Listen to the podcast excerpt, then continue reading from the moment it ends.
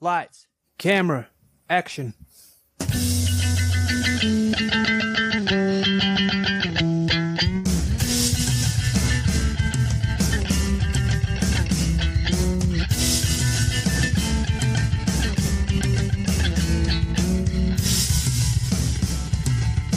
Hello and welcome to another edition of Movie Madness in association with Spitballing Pod.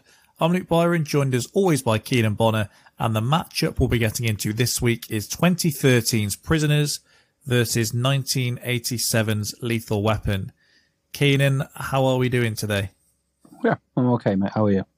Not bad at all. It's been a busy week, watched plenty of films, which we'll get into shortly. But yes, good to go. I've Been looking forward to doing Prisoners, which is a double header for uh, Denis Villeneuve. If I've still butchered that from last week, then I apologise. So, uh, first of all, as always, news of the week.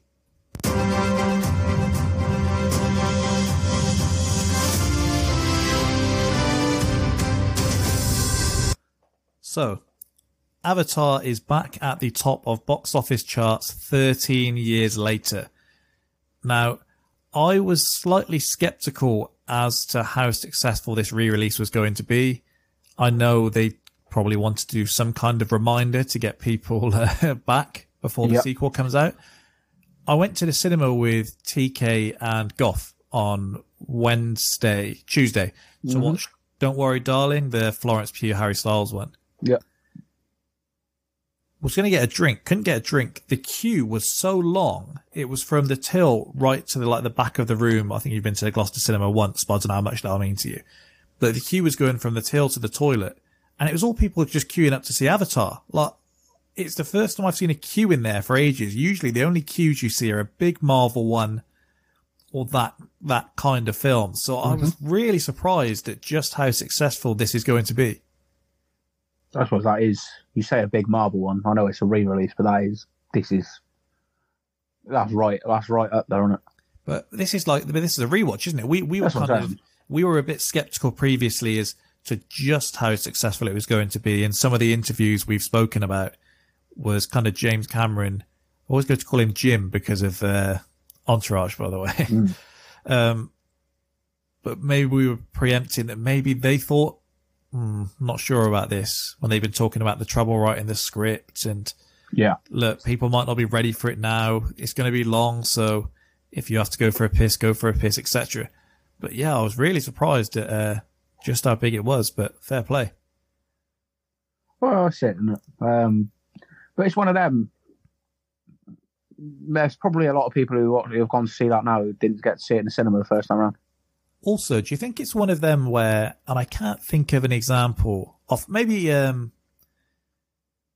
maybe the latest pop song, or maybe when we were at school, like uh, the latest Justin Bieber song or whatever, where everyone quietly knew that he'd just released an anthem, but there was a phase where you couldn't say that you thought it was an anthem, or people just weren't upfront about this thing's cool because they were worried about what other people would say, or just can't be dealing with it. Do you think there's a lot more people that were big fans of Avatar and maybe played it down over the years? Because if you listen to people, I don't think I've spoken to anyone that's come out and said, "Wow, I'm so excited for the new one." Oh right, okay.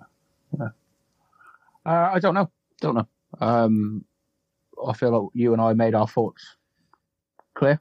Yeah, but do you know, at the time, I don't think I felt that way. I remember coming out of the first Avatar and the 3D thing, as we spoke about, was a big, big thing there and a big, big contributing factor. Con. But I remember coming out and people talking about Avatar in their favorite film lists. Uh, I never. I don't hear anyone saying that now. Is is the point I'm making? Yeah, I didn't see it. Um, I never saw it in the cinema, so I don't know what it was like to watch on a screen. it was good. Um, I I don't know, mate. Honestly, I'm I'm not sure. I thought I do think there was probably a lot of people. I do think you. It's probably the type of film that probably captures has managed to capture a new audience. Yeah. Um, and going to see it 'cause like 13 years ago, probably people who didn't didn't watch it in the cinema first time around have seen it since, love it. Oh, let's go watch it in the cinema. Go watch it in the cinema. Like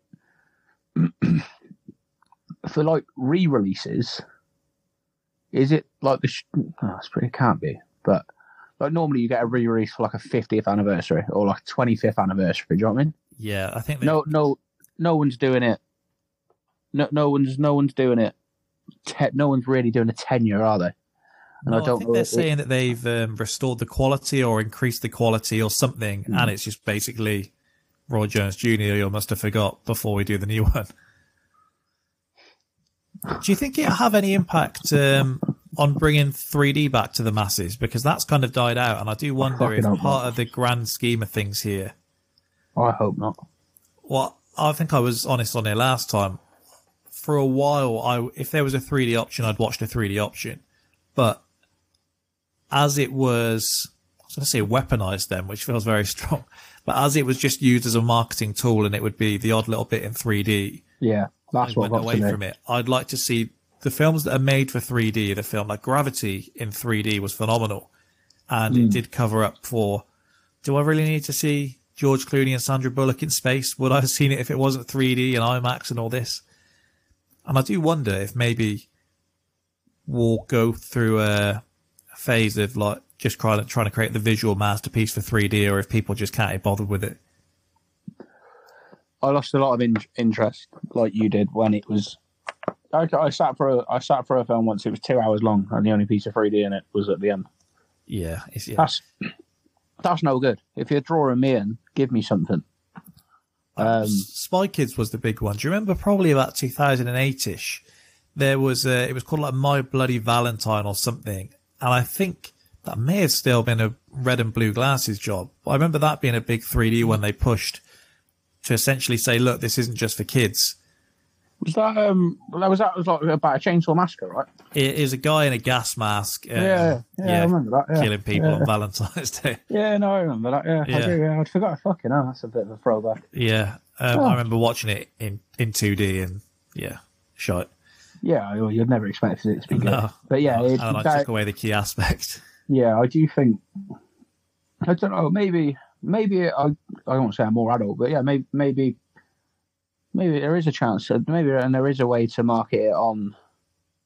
Because you think it was big for like For it sure. was big for, for a while, wasn't it? It wasn't like it, it weren't in the terms of like in the general terms of cinema. Yeah, it was a flash in the pan, but like in like terms of our sort of mine and your cinema going lives, if you will, it was around for about two, three years, wasn't it? It was big.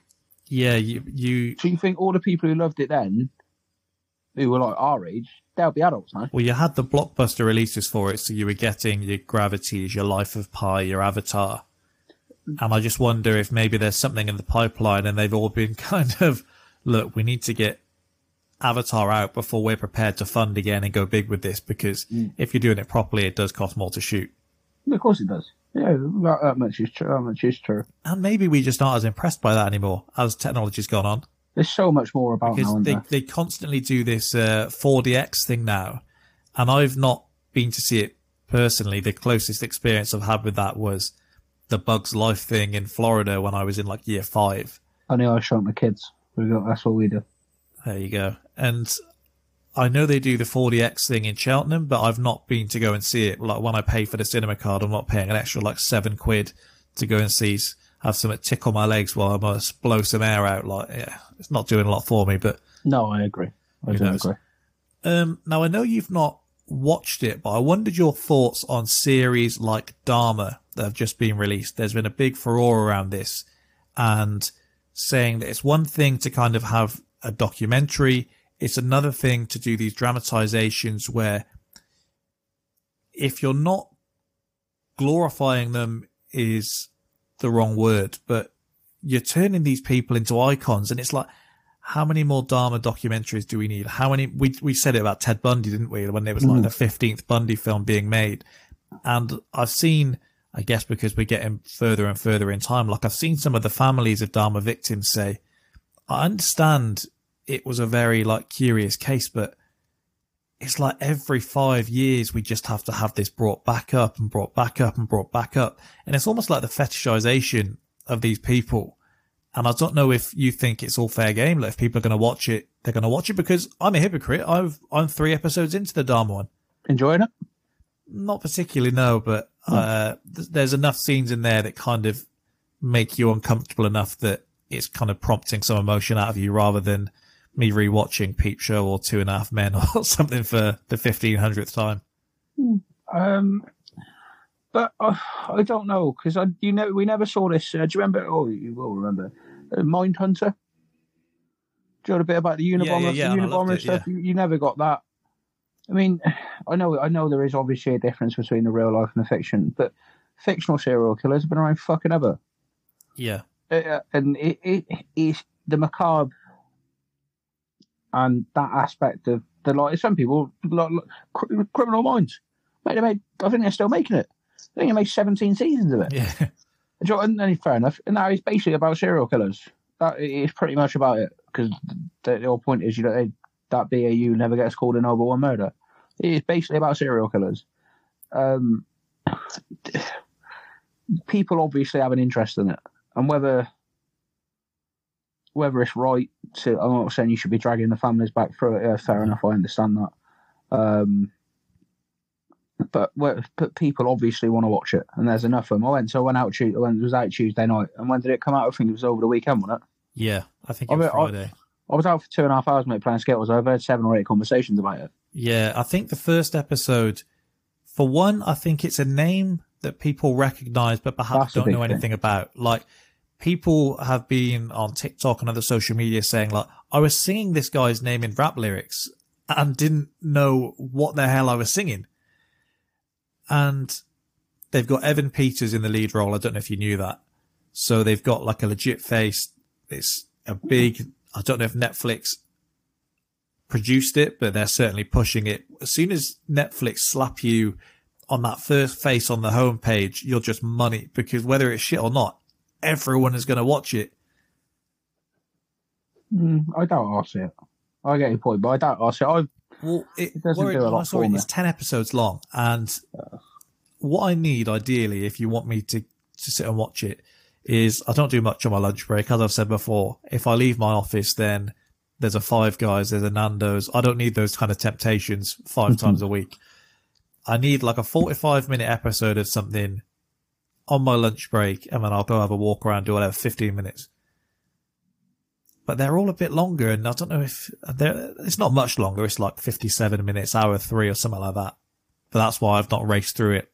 And I don't really need to see some bloke butchering people and eating them and defiling them on my lunch break as well. Maybe that's something too. Yeah. Um, I, I mean, people are gonna, people are gonna watch it, and like I said, people have obviously got an interest in it because we've seen, like you say, Bundy. That's been played out now. Yeah. I mean, when they when they did, I think they did three films about him in one year. No, Yeah, it was nuts. You had the big Zac Efron one, didn't see Mm. it. And then there was another two with, I think one of them had a legit face behind it. Yeah, that's what I mean. And it was there. And then the next one they think it will be is the. I read that they're talking about John Wayne Gacy. Well, I think a documentary about him has recently come out. Have you seen Netflix do these ones? And maybe it shows who watches more, TV out of the two of us. But Netflix do these ones where seemingly for years these killers were behind bars just with a little dictaphone, just recording about their life. Mm. And they've obviously got a hold of these tapes before anyone else and they turn it into a two, three episode thing. And it's like hearing their own words, Yeah, the true crime shit. and they're more interesting. But Net like Netflix, Disney Plus is all true crime now. Yeah, it made people love it. I do, and I saw. I do get. I get the fascination to a certain point. I I do, but sometimes I think, fucking hell, like the world, like without being without being like too depressing myself, but Christ me, the world, world in itself is depressing. I don't want to sit and watch about true true murders for ten hours. No, and the thing with the Dahmer one is, I think whenever you're recording, you're filming from the perspective of the killer. Is there's a tendency to try and explain them, and perhaps we shouldn't try to explain some of these people. And so No. when you see things like, uh, okay, you're showing us that he had a tough life at home, his parents were always arguing, he was seeing these things, and he was bullied at school, and there's millions of people in the world that were bullied at school and their parents got divorced. They didn't all go on a uh, a murdering spree and so much more. And I just think anytime these shows want you to show even an ounce of sympathy for one of these people, that's where people start to people start to take an issue. Yes, and so they should, because some people are just some people are just shit. Yeah. I don't think like I, I think like Peter, I think that's been forgotten say, somewhat in this day and age uh, for different reasons. But ultimately, some people are just shit. That's just how. That's just a fact. And like the the problem, like you say, there shouldn't be a sympathetic angle to a serial killer. No. There was no like. Oh, I could be careful. And I'm only three episodes in, but it's like There was there was no, uh, from my knowledge, and I know you're only three episodes in. Maybe someone can correct us later on down the line. I don't, wouldn't even say it in this state, but there was no, there's no ideology behind it, right? There's no, no no, ideology. no. It's a it's a guy who I think um the third episode he's just killed someone for the first time when it's like flashing back. Mm. I think essentially he realized how easy it was. He was a loner. Um, he was struggling with his sexuality. At least I'm gonna like watch the actual documentary when it comes out, and I'll speak about this in a second because liberties are taken in these shows. But yeah, yeah, I think it's a guy who essentially used all these things as an excuse. And once he realized how easy the police were because they didn't want to get involved in anything that he referenced as being gay. Mm. And also, it's no secret the way police have treated black people for as long as we want to talk about. So Yeah. you couple the two of those in, and I think the guy just could not believe how easily luck. he was getting away with all of it. yeah, that's it. That's, and that's it. It just makes him a cunt. There's no no way for you to, to you need to feel sorry for him, but No. they do when you play it from that angle. Because you, I, on the other hand, if you're making it, I don't think you can have if it's ten hours long. I think a lot of people would struggle to sit through ten hours of pure evil. Yeah. Do you know what I mean? People are saying like, "Oh, this is a bit hard to stomach," and I said it myself, but I knew what I was getting into. But some people seem genuinely shocked that this is an uncomfortable watch. For the for reference, I think you've already said it, but didn't he kill occasionally them, sexually assault 'em? Yeah, yeah, yeah. All of those things. when when that sort of when when when you're in that vicinity, it's quite hard to make it a pleasant watch. Yeah, I mean, one of three is probably like pick Well, they- one. The, the killing thing is what it is, isn't it? That's, Yeah. Do you know what I mean? The, the sexual assault, no good. Don't want that. The eating people, eh, no, less so. we go. depend on how, on how you shoot it. But yeah, I do I do think the big struggle that they, I think the the problem is is obviously as a filmmaker or as a te- as a as a as a sort of a program maker and a um, people who make these things. I do think they they have to. They, there has to be a unfortunately that to get a mass audience and attract as many people as possible, they have to give these people a human element, which quite frankly they, they don't deserve No. because very few would sit through the 10 hours of the truth like where the, this bloke is just pure pure evil Exactly. Well, also this week, move on from that. Um, Hugh Jackman is confirmed to return as Wolverine for Deadpool 3. mm. So they did a little video saying they were kind of going to do a FAQ and it's like one minute long where basically there's music playing over it, but they effectively just say, look, Logan is its own thing. That's set in the future. If you want to get into the nuts and bolts of it, wasn't part of the MCU. And we want to have some fun putting Wolverine in there with Deadpool. And as long as you're up front like that, I think people would have been more offended if there was a shit Wolverine next than they would be that might the MCU is skirting around the lines a bit to bring someone back in a time when we've had Charles Xavier just come back for the 19th time. So, I was going to say one of the big plot lines in the films is someone snaps their fingers and they come back work it around that and be like, oh look he died just he, he, he died at that exact moment they snapped his finger and it counts do you know what I mean yeah, they- like, like do, do what you want with it He- I like it's the not two of the two of them have just wanted to work together for a while as well. They've teased Yeah. it for a while, and the MCU now, and I will speak. I've got a question about that for you in a moment. Is they're probably caving into fan service more than they ever have because they're under pressure more than they ever have been. victim of your own success though, mate, isn't it? Well, yeah. So the latest news with Blade is, uh, oh I was going to talk I was going to ask you about that yeah, uh, if I hope I'm pronouncing his name right, uh, Mahershala Ali. Mm. It's said to be very frustrated with the process. The script is still only 90 pages long. It features Is it, two- um, Go on. sorry sorry to stop you I was going to say is it um is it a film they're try, trying to make or is it a TV show film. It's going No need. into the MCU. it, it, it's actually unnecessary. Just leave Snipes' his blade. I like it. Well, to be fair, I think he said he would come back, but I don't. I think he's got a bit much behind him now. Mm. Um, well, I think people have kind of realised that Blade is one of the films that birthed the modern day superhero film. When you look at them now, Yeah, and so it's been on the cards for a while. When you look at the fact that Marvel have the rights,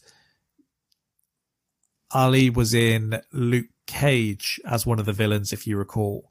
never saw Luke Cage. Oh, okay. He's in that. But supposedly, once he had his foot in the door, he was already on to Kevin Feige saying, if you do Blade, please consider me. And so it's a passion project for him, but he's saying the script's only 90 pages long. It features just two, as they describe, lackluster action sequences. And they're just complaining that Kevin Feige is said to be spread too thin, but we don't need five Marvel films and seven Marvel shows every year. Like, we'd rather have the Is three. he? Is he the only one behind it? Is he one the one behind it now? I think there's a couple that he's kind of uh, allowed other people to be involved with, and that's where some complaints have come in when they've been uh, performing poorly. So Okay. Yeah, well, that is just a victim of your own success, isn't it? You are right. I mean, the the another reason for that statement, a victim of your own success, is you are right. Yeah, it would be fantastic just to have. They said, look, let's say four, right? So we're gonna do January to December. We're gonna we're gonna drop film in the spring, film in the summer, film in the autumn, film in the winter. Throughout that as a background, we're to put together this TV show, and then that's to around Christmas time we're to hit you with that, bang.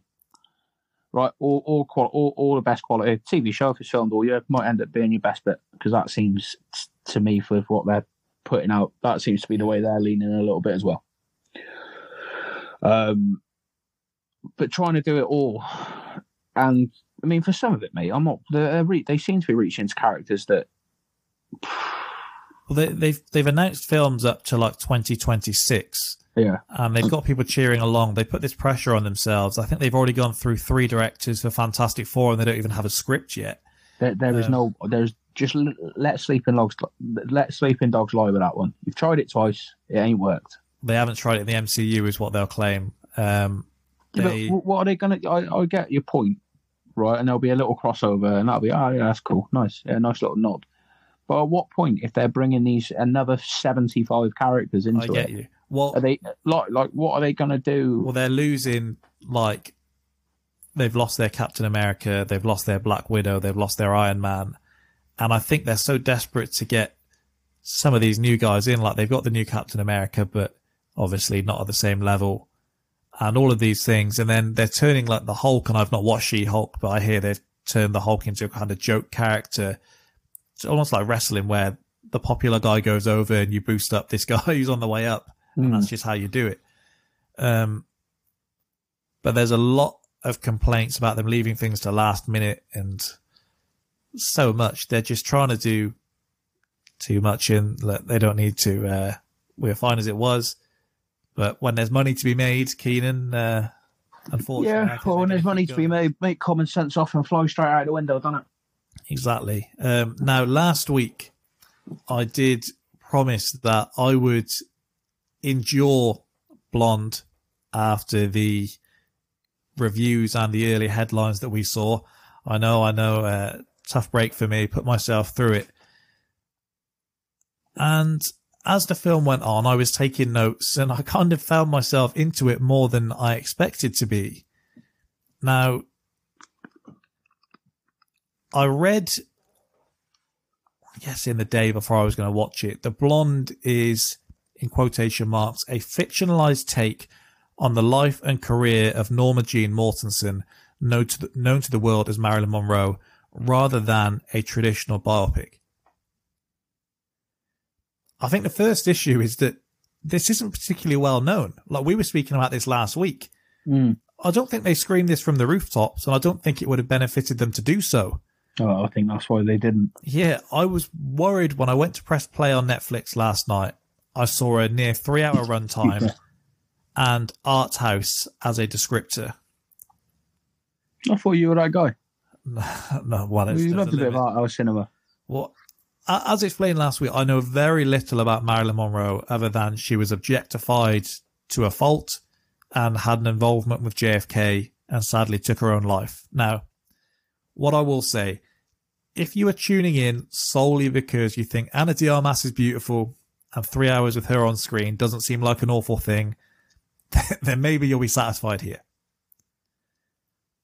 I didn't like the film. She does look great. No issue with her performance. I listened to a short comparison between their voices, and there is a difference there, but I'd point to the director and say perhaps picking a Cuban to play the role would be where those issues start, if uh, you're going to be hung up on that. If I was to say she doesn't have much to work with, you may be confused considering that she does have the best part of two hours and 47 minutes.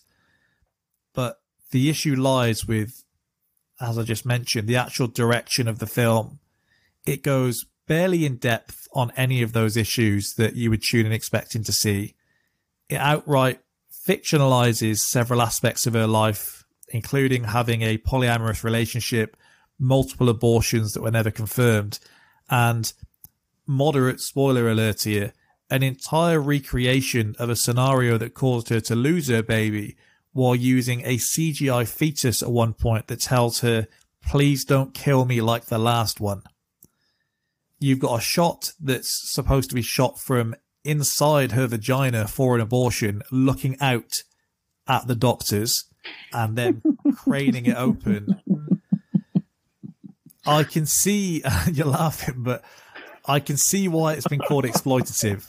I can see Yeah, why no some shit. yeah, I can see why some were so against it. I don't know if you've seen any of the director's comments this week No, when you I think haven't. they'd be in pure PR mode. And he's referring to her old films as unwatchable and about well dressed whores.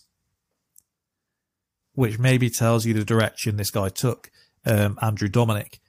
He's quoted as saying that she had an Instagram life and everything you could need, and so why would she kill herself? He sounds like a bit of a prick. Yeah. Now they had three hours to explore that, but anytime you thought they were going to get into something, you have another slow motion montage of photographers screaming for her attention. Rather than try to get inside the mind of the actress, they just used like 60 years of projection to decide why she was how she was. They gloss right over her early years in and out of foster homes, her transition from cameos and minor roles to taking on the head of the largest studio in a battle for fair pay. The film is like really desperate to be gritty and raw, and I know that's why you chuck things in black and white to do that. But then they kind of don't go the whole way. Like they leave out the names of her abusers, including her husbands like Joe DiMaggio and several others. They're just so keen to present her as this like hopeless victim that they aren't prepared to go deeper on that. They don't. They don't even touch on the happy birthday, Mr. President thing, as you'd expect most people tuning in would be waiting to see. Mm. She calls every husband daddy, despite no reason to believe this is the truth. TikTok and other social media platforms were calling this film problematic months before it was released. And Yeah, that's probably the best way to put it. Like, as brutal as it may be, it feels like a wasted opportunity. Like, her story doesn't get the insight, the answers that you think you're owed almost when you sit through three hours, or that it kind of promises to provide when you read the synopsis. It's like a downward spiral is the director's dream, and we've done countless on this podcast, and we enjoy them greatly yeah, but this one just feels like liberties have been taken. It's it's more of a take on how the director and the author of the Blonde book saw her, rather than like an explorative feature. And from what you, it certainly sounds like it's how the director or what the director Yeah, thinks. and Ana Of de her. Armas, it, it's an impassioned performance by her, but she can't save it. Like I don't think any of the reviews you see her her voice alone, which I don't really know what Monroe sounded like to pass judgment there. Mm. She looks the part. She she acts everything that I imagine is on the script. I imagine that she has smashed it. I know there's all the stories of her going over three months with a dialect coach, doing things, studying her mannerisms, all of this that you would hope for. It, it it's rough, and I realised that about an hour in because I thought a big thing was going to be how does she deal with, I guess, this meteoric rise to superstardom and being objectified. But really, as far as you go in, is her getting slapped around by her husband, telling her to put some clothes on. And Yeah. not a lot more than that. Like, there's more time given to her abortions, which some people that really disliked her are on speaking in, in this book that's saying, look, she had dozens and dozens of abortions, but then we've heard that about celebrities before, and it's usually just used to kind of smear their name. Yeah. Like there, there's a whole thing of how she goes to uh, lose a baby, and you've got this CGI fetus being covered with blood until it's like the shot is done and it fades away. It's just so it's so strange. And I hadn't seen That, that seems unnecessary, by the way. yeah, I hadn't seen all of these directors' comments beforehand. And the first thing I do whenever I watch a biopic is go and see, okay, what was truth, what was what was false, what was missed out. hmm And they hint at these things like her on the phone to the studio saying that was what you were going to pay her. You're only going to pay me five grand compared to the hundred grand. I don't understand. I'm the main character. Yeah. But there's really not much taken from that. And where you've got maybe a five minute scene of her looking at herself topless in the mirror while she has a bloke either side saying how great she looks and then having a threesome it's odd. They've got this weird scene of her giving head to JFK while he's watching a space shuttle on TV and then kicking her out. And so you can see the things they were trying to get into about the men that objectified her, but they kind of just skirt around the subject rather than ever diving into it. So while I'm cautious when things are just described as exploitative before, because you could say that for any negative biopic, I guess, if that's how some people would sell it. But this really did feel like that, and I guess I, I didn't feel great when I finished watching it. Uh, Ana de Armas aside, who, as I said, if that's the reason you're going in, which, as I said last week, if I'm being completely honest, if this was some actress I'd never heard of, I probably wouldn't be watching it. But yeah, it was. It, it was an odd one. When you've got that much runtime to work with, to feel like nothing's really been covered in depth is a really uh, odd way to feel on the other side. Mm. Don't know if I've sold it to you to go and watch. No, you really haven't. I will say I told TK a lot of this, and he said he's, he's going to watch it tonight. So, oh, what a surprise. so we'll, we'll, we'll see how we go. Um, he did say he just wanted to clarify if uh, he would agree with my opinion, but Mm. and even in Milano de Armas, you can't say no to that. So there we I go. feel like I, I, don't- I don't think I'm going to sit through three hours, I'll be honest. No, you're just going to search your name on Twitter or something. Please, I'm better than that. Yeah, I hope so, because she said last week she'd be disgusted if that was what people took away from the film. Well, from your review, I think that's what people are going to take away from the film. Yeah, she does seem. Because I said all that about the director. She obviously read the script. She isn't. Innocent party feels harsh, but she was aware of the film she was making. So Mm-hmm. look at it there. But I guess maybe it's the role that she felt she wanted to play. She felt she could do it justice. And I'm confident she'll be uh, nominated for some kind of award. But it feels like if the film was about analyzing the way this woman was treated by the media and the general public, the film almost just feels like an extension of that treatment rather than Yeah, it, analysis won't- of it. basically sounds like, obviously figuratively, but it just sounds like they're kicking the fuck out of her for three hours. Yeah, that that's how it looks as well. Uh, Okay.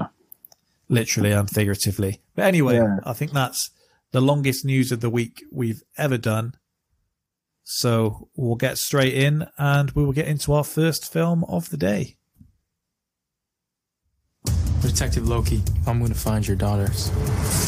Dad, there was this RV and they were playing on it. An RV was reported matching the description. Show me your hands!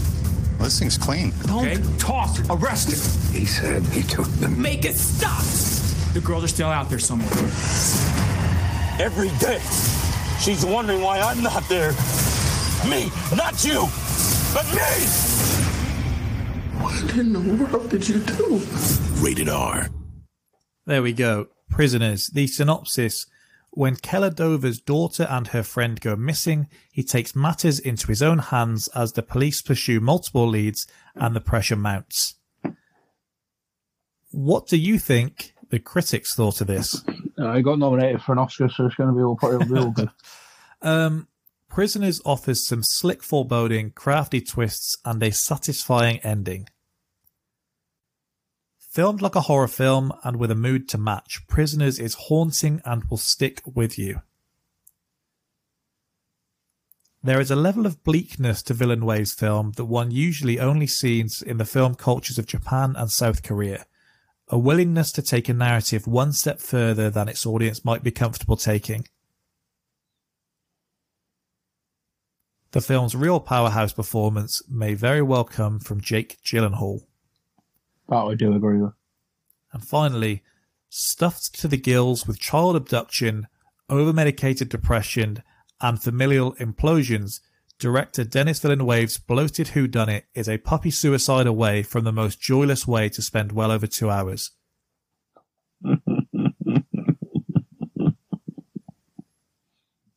Nice. So there we go. Um, the trivia I will take you through. Do you want to start with the casting? Yeah.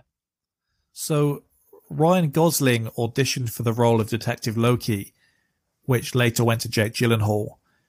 Um, Gyllenhaal had the benefit of working with Villeneuve previously, and him and Gosling consider themselves to be professional rivals as they often audition for the same roles. I can see that. Obviously, Gyllenhaal gets the role. Villeneuve then casts Gos- Gosling in Blade Runner 2049 four years Mm. later. Originally, Mark Wahlberg and Christian Bale were set to star, with Bryan Singer directing, but the two actors opted to make the fighter instead. Hmm. Interesting. Which way around are we doing that? Christian Bale in the Jackman role, Wahlberg in the Gyllenhaal role? I think so, yeah. Yeah, agreed. Um, Leonardo DiCaprio was attached to the project for a long time, but he dropped out. Hugh Jackman was attached to star with Antoine Fuqua directing, but both dropped out. After several years in development, Jackman returned in the lead role. Got to imagine that's a very different role, probably more of a closer to the taken style of father getting his daughter back than what we see here. Possibly. And finally, Jessica Chastain was rumored for a role. Do you think she would have been more likely to play uh, Molly? I think her name is Alex Jones's uh, aunt, or Holly, the or the mother. No, she would have played Holly. I think so? Do you think that was too small of a role? I Or mean, maybe they would have fleshed it out for her. it's fairly pivotal, though. Yeah, just sure. I mean, some some would argue the most pivotal. Um, in terms the of mother? the story. No, no, she would have played Holly, the auntie. Uh, Is her name Holly? Okay, that well, that's who I was ask, asking. Yeah, there we go. That's who I was asking if she was going to play. I thought you were saying that she would play uh, Grace, the mother. Yeah, I said Holly. Yeah, I thought that was the mother's name. So No, we got no. caught in a big circle there. We what we got caught where I, I I knew what I was talking about and you didn't. Yeah, yeah. The the Similar mother. story. Do you recognise that she's in another film we've done in this bracket? One of your Uh, favourites, No. A History of Violence, The Staircase. Oh fucking Jesus! About as bad. She's about as bad in this, as bad in this as she was in that. Blimey, that is disrespectful. Is it? Yeah, I thought she's. I thought she does got a good job in this. No, each their own. Um, so the runtime two and a half hours long. According to screenwriter Aaron Guzikowski, he says the original cut of the film was three hours and they cut it back. Knowing what I know now, if you'd have told me this was three hours long, I just wouldn't have watched it. Well, we'll get to that because I'm still very hurt by that. Um, I was going to say, so I guess a lot of the points we we're making, you can shake your head, but maybe say yep alongside. Um, the ability to maintain the tension and dread they do for two and a half hours is really a pivotal part of this film. Um, and it could have been worse. The first time it was submitted to the MPAA, it received an NC 17 rating due to its tone and subject matter.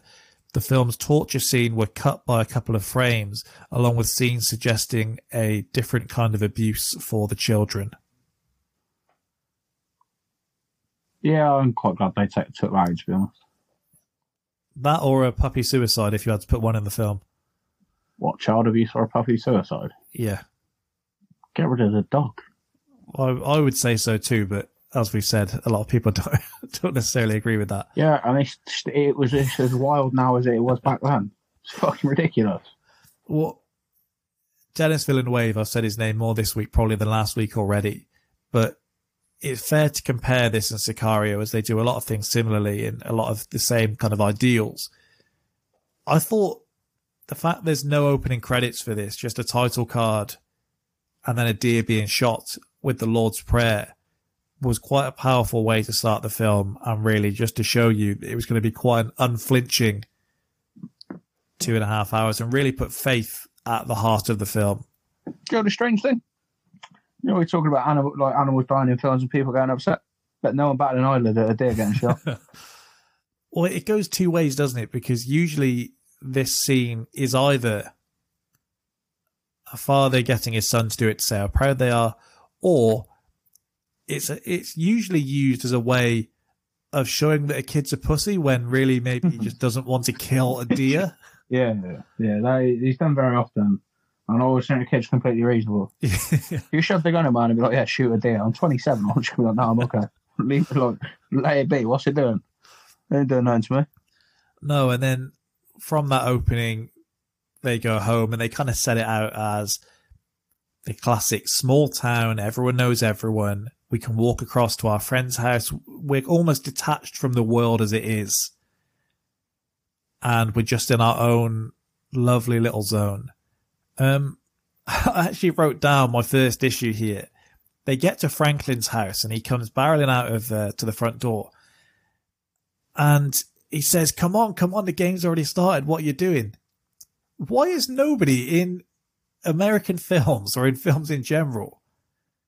Nobody's ever watching the game. They treat this like it's a meal, and he can't Mm. start without him. You could be sat watching said game Yeah. and call him in. Like, if you're late, that's your problem. You know where I live enough. You can come straight through, rush through to get and sit and watch the game with me. What the hell is he playing at? Yeah. I know. You know what time it starts? Get there on time is my big issue.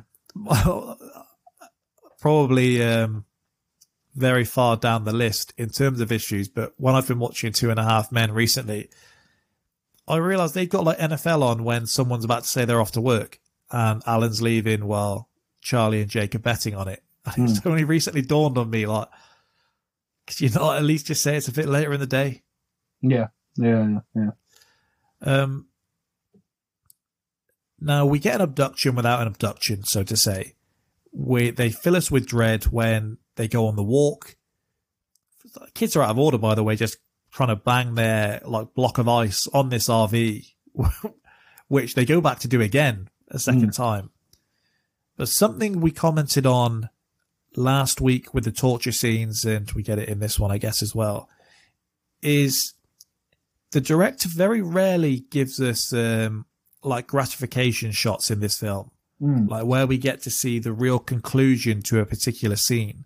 Yeah. Like we don't see the two girls get abducted. We just see a small build up to it, eerie shots of the RV, then playing on it. And you get this right the way through the film. And do you think if you're trying to build suspense, it is sometimes better to let us do the work because we may be turned off by something you put on. It's, it's maybe better if you want to fill the whole audience, let each person there create their own idea of what's happening.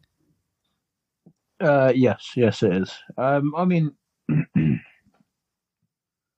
uh, yeah, it, it, I, I think I think that's that's that depends on the shot you're trying to show, or what what what it is you're trying to get people to imagine. So in like in this instance, if you go in and you've got jobs, you get the scene later on where your man breaks into the house. Yeah. If they pull that back one and you see him snatching the kid up, the the kids plural up for you. Do you think that improves it at all? Well, no, it does ruin the whole who done it aspect of it as well, doesn't it? Which is a big. Well, part no, because you don't have to show the. You don't necessarily show a face, do you? Show a guy in a hood. Okay, yeah, I get you. Yeah, um, I quite like it the way it is. To be So honest, do I. be- No, because, so do I. I. I'm not. I was asking a genuine. I was asking. yeah, because, because sure you still are. have like the parents are questioning, aren't they? Maybe Yeah. they just ran away, and sometimes they'll do this in films where you you fake us out a bit. So they're looking for someone the first time, and they pop and go, "What? What? Why are you calling me? Like, what's the issue?" And Yeah. then They actually do that in this, by the way. do they? Not with not with them. They do it with the older sister. Oh, okay. Um, yeah, yes, I get you. Yeah, later on in the film. Mm-hmm. But with yeah, with this, do we need to see uh, another scene with kids getting kidnapped? Like, it's probably. I think yes, it's far eerier to leave it this way So. I, I, I don't think you need to see it outright. Because so Um, little, but so little of this film, which feels weird to say, is actually about the act of violence itself. It's about the choice to do it, and we aren't supposed to comprehend why someone would snatch a kid because we already know that's a fairly black and white choice. Later in the film, a lot of the choices that are made, it's supposed to create some kind of conflict with you, and they're the ones they actually let you see. So, Yeah. I think it's a good way to start it. Yeah, fair enough. I mentioned last week the shots of the silhouettes in the desert in Sicario. Yeah. It's Roger Deakins again in this one, and just looking through his IMDb, if you go and take a look after the cinematography he does, he's worked with the Coen brothers usually. He did um, No Country for Old Men as well as this Sicario. Um, the scenes of the torture, and we'll get onto those, but there's a shot with um, Paul Dano's eye that you just see through the crack in the shower Yeah. that's so disturbing with the blood on his face and everything. It's just a really great link up. Like maybe if the Coens weren't around, these two would be making as many films as those two have together. It, it just seems there's a good chemistry between the two of them Yeah. Fair. Fair enough. because the scene where Loki is driving Anna to the emergency room It's great. Great. Great scene. In most films, you would usually like they're saved, the flashing lights, and we almost get like a blur Yeah. to the love it. hospital. It genuinely did feel like he could crash the car at any moment in this one. The first, it's not first person, but did you ever play? Eh, did you ever play like Need for Speed as a kid? yeah, yeah, They used to have a camera mode like that where you'd look through the car, and they used to have one where you would like be the your camera view would be from like the front right tire of the car. I and it used to it used to like used to put you on the edge of the seat, and it does do that. It does when you take away when you're looking out and looking directly out at that close, like as he hits a break, and, you sort of see it move, and it is is very really well shot. yeah. It's it's, it's unbelievable. Um, the scene. Uh, sorry, that was going over the same ground. Hugh Jackman. Before we mentioned Jake Gyllenhaal, juggernaut performance from him. Um, this and Logan, I would say, for me, are his best roles. And there's a tendency to almost write off superhero roles, but I do think Logan, as we spoke about when we did it on the podcast, is somewhat of an outlier from your typical superhero film. Um, but in this, I think it, it's such a simple character he plays. It's effectively what you would usually put in films as this kind of classic rugged American, like my house. This this is my property. I've got my family here, and this is what I need to protect. And what his opening lines in the film after the deer scene is him saying, "Pray for the best, prepare for the worst." People turn on each other in times of conflict, and all of this. And he's a guy who's living on the edge but there's no decision he makes in this that there isn't at least some person in the audience relating to and going, I should do that or I would do that. Because the idea of I should protect my family is a fairly simple one. And that's literally the only real information we get about this guy's beliefs is just he will do anything to protect his family. Yeah. But isn't that that sort of has to be the point, doesn't it? Yeah. If you if you can't resonate with his actions, you don't you're not going to care that much, are you? It doesn't feel like Hugh Jackman's trying to do too much either, because you can easily play this role and you can feel like an action hero. Or even, and again, very different films, but I'm just quoting a father looking for his daughter, and I know your thoughts on Taken actually. But even when Liam Neeson isn't saying a punchline in Taken, it sounds like a punchline, doesn't it? With just the pauses in his breath and everything about it. It doesn't feel like that with this. It does just feel like a guy That, that, slowly. that, that, by the way, was essentially my criticism, and you slaughtered me for it. Well, because I don't see it as an issue in that film. I think that's literally what that film's supposed to be. I think that film is There- kind of the modern day version of your Steven Seagal, Van Damme. I'm going to work my way through a hundred people that I shouldn't be able to work my way through. That was my that was actually my whole criticism. You actually, you said it felt like one of the longest films you'd ever seen. Yeah, rewatch rewatching it for about the fifth time, it really did. but we'd done some long films. I think we'd done Avatar and Master and Commander by that point. Master and Commander, I was at. You know the answer to Master and Commander.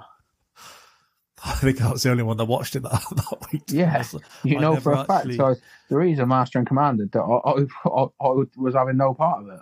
I never actually shared that episode online. I did. I didn't want anyone to listen to it. But the Master and Commander one, Yeah, I'd never shared it. Um, was a I lot it's of fun. online. it was a lot of fun though. It's on, but I think you had been ill. I'm going to say. I had. I think I shared it online just so there was the continuity of episodes, and maybe this will make people go back and listen to it. But it wasn't much enthusiasm there. No, um, no. I, I there's only been in our 150 odd episodes. There's only been a couple of times I think that, that we've like when there's more than two of us anyway. We or like we've said like unanimously just dislike the film, Yeah, which is a shame because we've gone out for Russell Crowe a few times.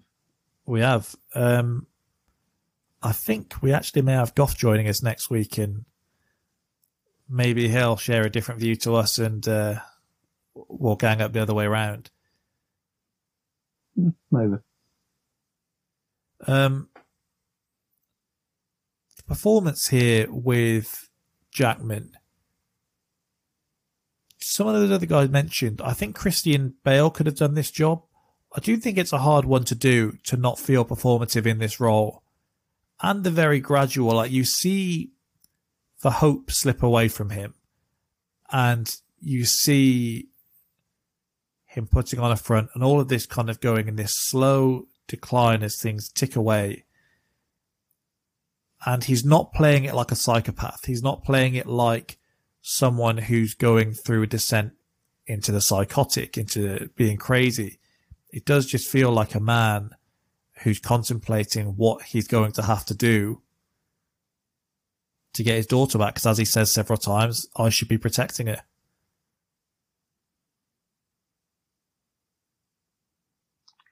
Um, it it does. There are there are moments, however, and I think on, I, realize. I realize they're sort of by design. But there are there are moments where this the slip is. You said you, you said not a slip. I would argue there are moments where he is slipping at least. So if I tell you what some of the critique is, and do you want to tell me if you agree with it? Yeah, go on, go on. So some people say once you've got past the hour mark, you kind of don't need to hear him shouting anymore. It's kind of lost the effect by That is a- that the is frequency he's doing it. By the time he screams at uh, screams at Gyllenhaal in the car, I don't need to hear him shout anymore. Do you have an issue with that scene though? Because I feel like that is kind of the point where his frustrations and the pressure has got to him, maybe more than any point in the film. I, I actually think that's where he's at his worst in the film. And I know you're not going to like that. Well, I'm I'm interested as to Not that I don't mean I don't mean the character. I actually mean Hugh Jackman. yeah. So Um, so do you think he should I be playing it more dreary and kind of sinking away into not laziness, but Apathy. Yeah, like losing hope to the point. But yeah.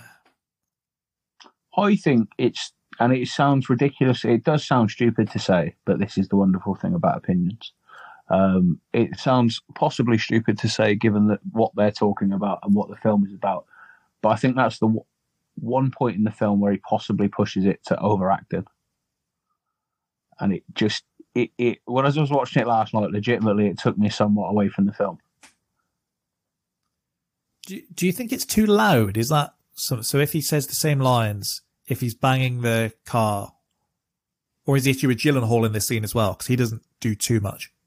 No, I, I think Gyllen, I actually think Jake Gyllenhaal is a redeeming quality in the film. Uh, in the film. Oh, so you dislike it that much? No, no, no. Sorry, no, I did. I miss. I thought you missed- just kind of felt. Okay no, no. He's a he's a re- redeeming. He, I mean, he is the redeeming quality in the film, but for different reasons. Um, but in that scene, he is the better part. But I think he plays it very well. But I wonder if that was developed through takes where Jackman, where Hugh Jackman had made a decision on going big. Because if if they both go big there, I think it becomes farcical. Yeah, almost any time that Jackman goes big, Gyllenhaal kind of steps back, and you get Yeah. it in. There's the scene when he goes into the police station and they're going through the items of clothing, Mhm. and he Yeah. spots the item that is his daughter's, Yeah. and he bangs a table, doesn't he? And he says, "You did this. You shouldn't have been following me. You did this." Yeah. And Gyllenhaal, and I think that's the best. I think that's how you would react in that moment, not to. I think, uh, I think, so, I mean, touch wood, but I think the same in the car as well. I don't Yeah. think you, you can't shout, shouting and screaming back. He has to keep, he has to keep his head. if we cross over into speaking about Gyllenhaal here as well, because I think it's interesting when you look at how really dreary this film is, and you can see the usual film noir tags and all of this. The first thing we hear about Detective Loki is that he's never failed to solve a case. Mm.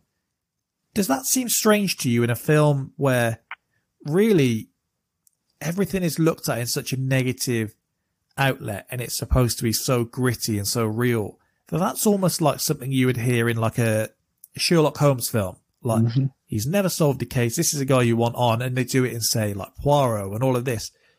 Do you think that's a weird thing that that's included in this, or does that add to his character that he struggles then so much? Well, that's, I think that's obviously the point, isn't it? It's another way of dragging you along and will he, won't he? Um, I, I don't know. I mean, in terms of a story, I think there's got to be some questions asked about how they're getting away with this for 26 years. I'm not sure what the I'm not sure what the other copies are doing for for for a quarter of a century. Um, your man solves it fairly quickly, as well. Once he gets all the parts, yeah. Yeah, but I mean, he he puts them together quite quick. I'll ask you this: Who do you think we're supposed to root for in the film, or do you think it changes? I mean, ultimately, I ultimately, I you you're supposed to root for Hugh Jackman, but for me, it's this for Jake Gyllenhaal. because there's the point, isn't there? The first time Gyllenhaal comes to the house, and initially he's just speaking with um, the wife, and then Jackman uh, Keller comes home, and he's doing the thing of, "Look, I understand where you're coming from. You have to let us do our job. We're considering all possibilities. I hear what you're saying. We're not crossing anyone off the list." And I think he's supposed to come across quite irritating in that scene he's supposed to come across quite smug. Maybe he thinks the case is going to be far easier at this point.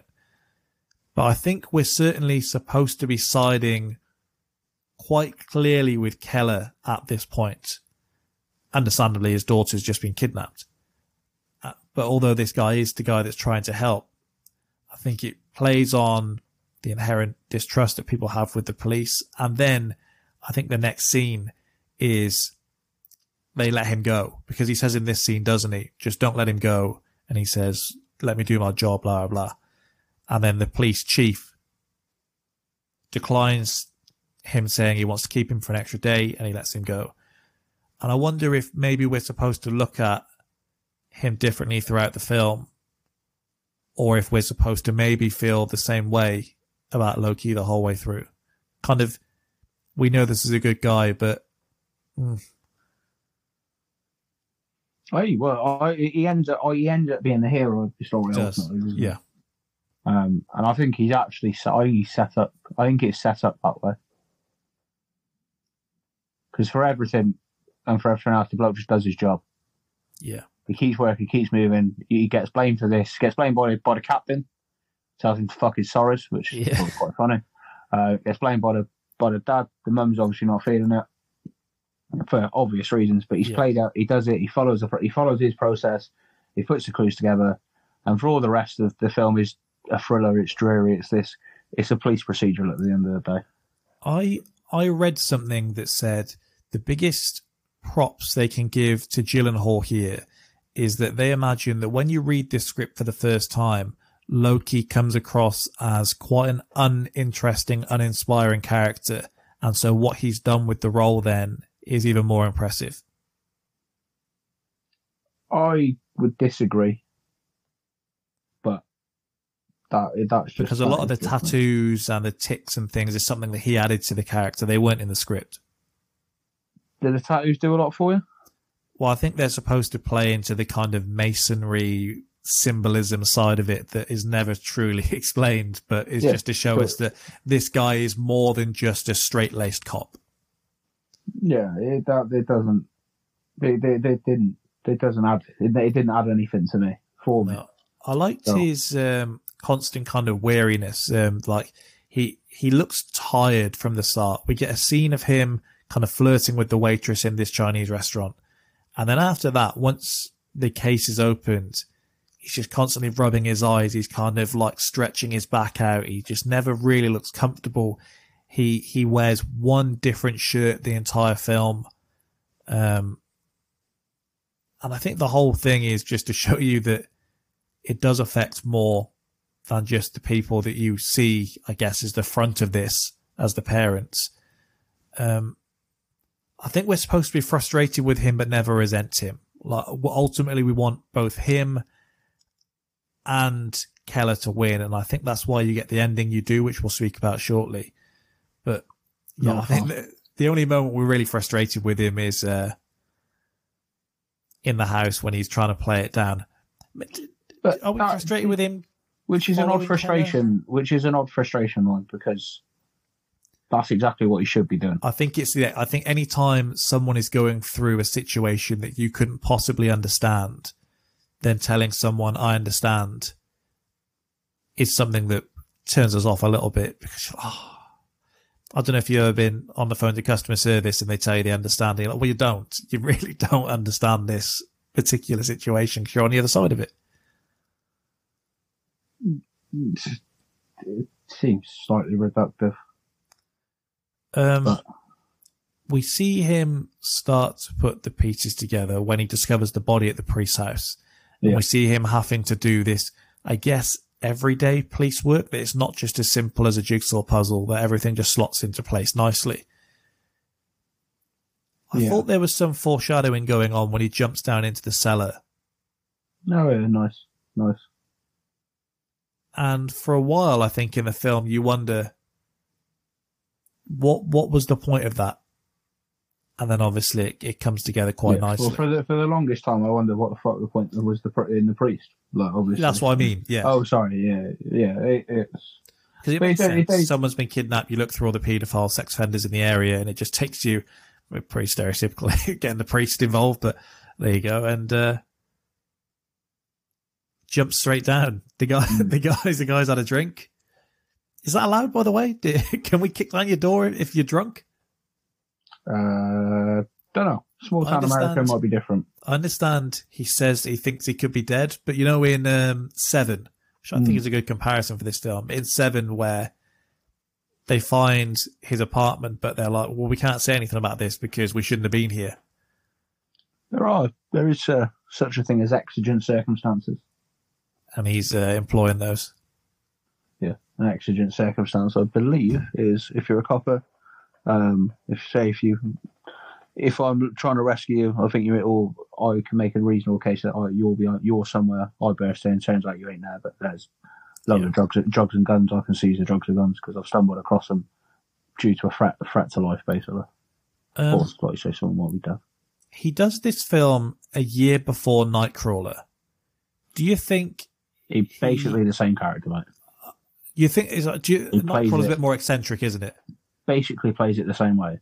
Take away, take away his gun and his badge, give him a camera, and he plays it in a very similar way. I think he's a lot. If you had a dial and it was, and on one side it was charming, and on one side it was creepy.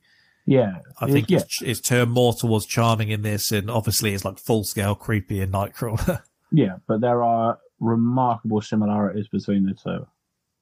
I think um, it's a better degradation in this than it is in Nightcrawler because he does start as I'm the guy that solves all the cases. I know what to do. I get the suspects here when he chases him down in Yeah. the RV and he's pointing everyone, you do this, you do this. And then by the end of it, when he has this moment where his suspect has just died at his hands because this case has even got to him and he mm. has the moment where he's slamming the desk, the keys are flying everywhere.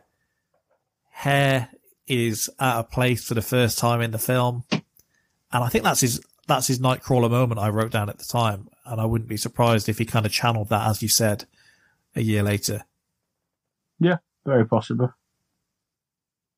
Like I said, there are some certainly some striking similarities between the two.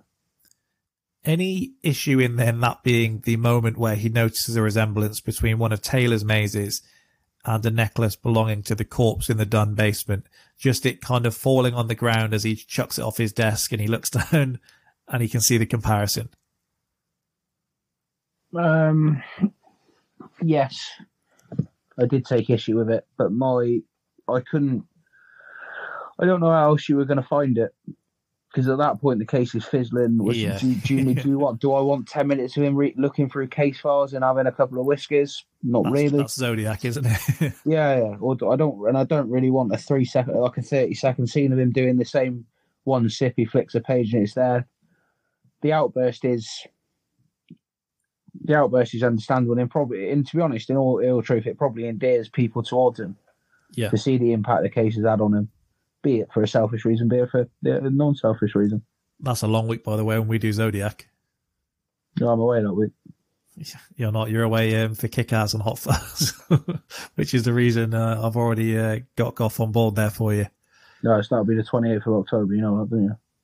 I, I don't, but I guess we do now. I thought that may actually be the date we're doing it. Um, maybe I'll do a Halloween special that week. Not sure. Um, talking out loud. If we could talk about Paul Dano here, He's great in this. uh, well, when the casting for the Batman was released and I saw any kind of questions about him as the Riddler, anyone I could tell, I was like, go and watch Prisoners, go and watch Prisoners because you can see the way he's going to play it. And you've seen Batman yet or not? No, are they not two very different characters? Um, so you can see the kind of uh, the mannerisms of. I guess it's the character of if this guy was actually the one behind it, and yeah, he's able to the, the Riddler is, time. and this is no, I, I don't know how I can say, the Riddler isn't isn't develop me developmentally disabled. No, but his he plays it from the same way of uh, I'm not intimidating. That doesn't work on me because I'm under no illusions that you could physically harm me. This and that. Just he has that aura around him, and he carries that into Riddler. And the way he speaks, so very softly. You, if you see or you read the way the Riddler's played, I think you could picture it just by seeing this film. Okay, fair enough. Well, I won't, I won't pass judgment because no, I, I haven't seen the Batman. Now, if poor handwriting is a sign of low IQ, as they say, I am screwed, and that was my Yeah, me- my me big too. take. Really? What my handwriting? I always assumed you'd have really neat handwriting. Actually, borderline feminine handwriting. Not- Why? I don't know. I feel like I've seen your handwriting before, and I thought it was quite neat. My handwriting is hideous, mate. Maybe that says more about my handwriting. Yeah, it's it's awful. Um, Um, yeah, he's he's brilliant in this, and I think I know your thoughts on Hugh Jackman. My take, I think everyone does their job perfectly in this film. It's a great ensemble cast, but the moment he says they didn't start crying till I left mm, is like a as an audience, I'm being in a cinema and almost questioning if you heard that correctly because it's just so well done. It's, it's the perfect volume and the sound on this, I actually think is really good the whole way through in terms of the mixing. But the way he says it is the, the perfect volume for it to just be loud enough. And that one line essentially drives you for the, the right until the conclusion of the film. Hmm. It does, yeah. No, I, I, think- I would. Uh, he probably say it probably goes him, Jake Gyllenhaal, Hugh Jackman. Really, I think I do think he's brilliant in this. Um, even just like the scene where they're in, where he's initially in the bathroom, they're just beating the shit out of him. Yeah. There's a little bit of his hand where he goes to hold it on. He goes to go. He puts on top of the tap, and obviously he threatens he's going to hit him with the hammer. Yeah. There's one if you like when he hits the the sink for the first time, the way he grabs back at the tap and then he gets pulled. It's little bits, little bits of movement because without being, he obviously he can't do a lot verbally. So, I mean, No. that's pretty much the whole point. If he could, if he sat away chatting to Hugh Jackman a couple of times after he banged you in the face, you'd be like, "Look, mate, this is a crack." You know, he, he he- he's not got that mental fortitude, but it's so the little with with what he's done and the way he moved, the body language, the facial expressions. I do think he, he almost steals. It's almost for he's your Benicio del Toro in this Yeah. Yeah. the last week, which they're they're obviously one is oh, one is quite clearly from a power of strength, one is meant to be from a power a position of weakness. Yeah. Um, uh, but the, but that's what it's supposed to be. The person who's given the least makes the most, but is given the least of that. Because by the ending, she says, I think you should know Alex never laid a hand on those girls. He only wanted to take them for a ride in the camper. I was the one who decided they should stay. So Mm. that explains that they didn't start crying until I left part. Yeah. Um, Dano said in an interview on the Katie show that Hugh Jackman hitting the wall was unscripted and the director decided to put it in the final cut of the film. So when that hammer goes in the wall, he did Mm. genuinely shit himself. God, I fucking bet he did. If for no other reason, the noise would be absolutely awful. my actual only issue with this um, with this film is there's a shot in this scene and I think it's when he's holding onto the glass and he drops it and then his hand slides down the wall and you have this trail of blood that's left Mm. behind. When I did media studies in 20 in year 12 sorry. Shot you drop that in again. Well, the first task we had no the second it was year 13 actually sorry. We had to do the opening scene of a horror film. Now, almost every scene you saw across had a thing where someone would soak their hand in some like ketchup or food coloring or something and you would drag it down. And the year before we did trailers. And so you saw that exact thing again. Mm-hmm. And so when I saw that in this film, I thought, oh, if we were doing that then, that's probably not, probably you could have done something a bit more creative than that. That's They a did it a lot per- better, I should add. That's a very personal issue, mind. Well, no, I think it's a thing you've seen in horror films right through time. In the someone leaves it, but like someone is maybe there on a tree that, and then they they go past it. The camera stays still, and there's some prints left behind.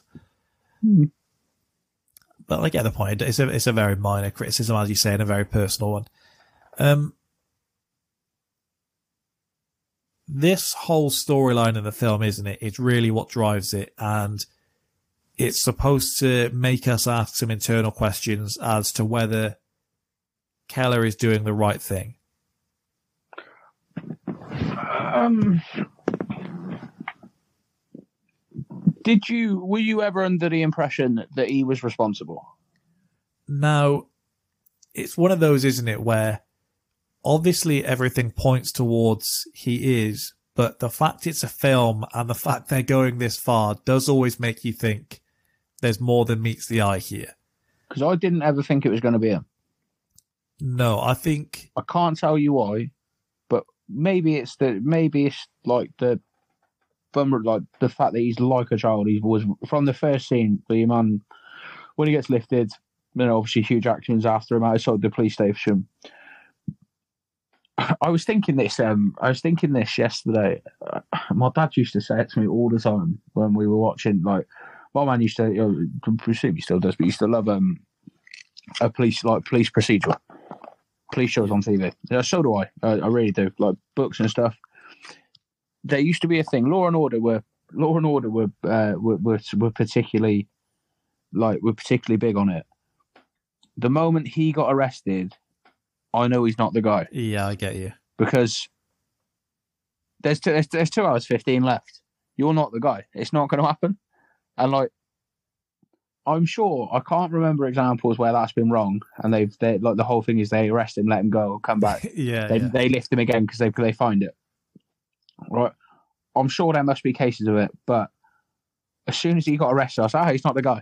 So what I didn't know, obviously, that I didn't know that after Hugh Jackman assaulted him the first time, he was going to come back and he was going to he was going to kidnap him and that all that that sort of stuff was going to go on. But I was like, ah, he's not the guy. So when he's beating the shit out of him, I was just like, oh man, he's not the guy. Usually, if they do it, um, you've actually seen that they are the villain before, and it's kind yeah, of yeah, yeah. look Fair. how smart they are. They're evading the police. Yeah. I, So, yeah. I similar um, analogy. I remember when we were younger watching Rocky with my mum, Mm. and her saying, "Who do you think's going to win then?" And I thought, mm. my, my brother saying Rocky. My mum going, "Oh, we'll have to wait and see." And I thought, well, I know now. Yeah. well, do we need to watch the rest of the film? No, you don't like Rocky? Yeah, yeah. I mean, the first time you just assume he's going to win, don't you? And then as Yeah. soon as that was said, it just put the idea in my mind that okay, maybe he's not going to win. Yeah, but like genuinely, I thought about it. I thought about it, and I was like, yeah, well, I now know you're not the guy. Yeah, Uh, it's like, uh, yeah, and there's but there's used to be another one as well, and there, there was a part of me that thought it was going to be the priest, because as the longer the film went on, even though he'd been like they'd nicked him, he was going to have a bigger part in it. yeah. Which, in fairness, he does, because if it, to be honest, if he doesn't kill, if he Yeah. don't kill your man, might be an easy, it might it might be an easier solve. You never know. Alex would be dead. Well, yeah, that's true, I suppose. But that's, that's so it does do I- well. If uh, if Alex is dead, the kids might not even get arrested. So the priest has got banging trouble here.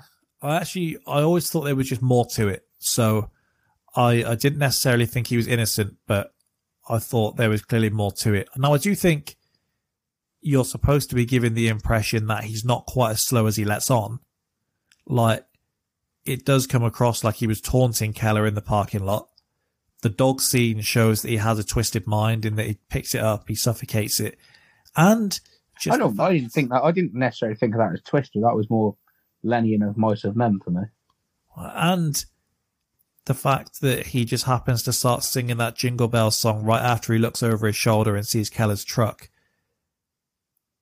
I hmm. thought there was a lot to it that they were supposed to be at least pointing that direction that, That he had some that, that involvement. bit. So that bit's happened after I've already ruled him out. Mind. Okay. Well, I think a question is what exactly is the film trying to say about all this? Like, are they saying that torture is always morally culpable and never elicits anything of any real note? Are they doing the zero dark 30 dirty work that gets results is okay? Is there, there's, there's some kind of, uh, ambiguity about whether righteous violence is okay in prisoners. And I don't actually think we're supposed to make up our mind about how we feel about it.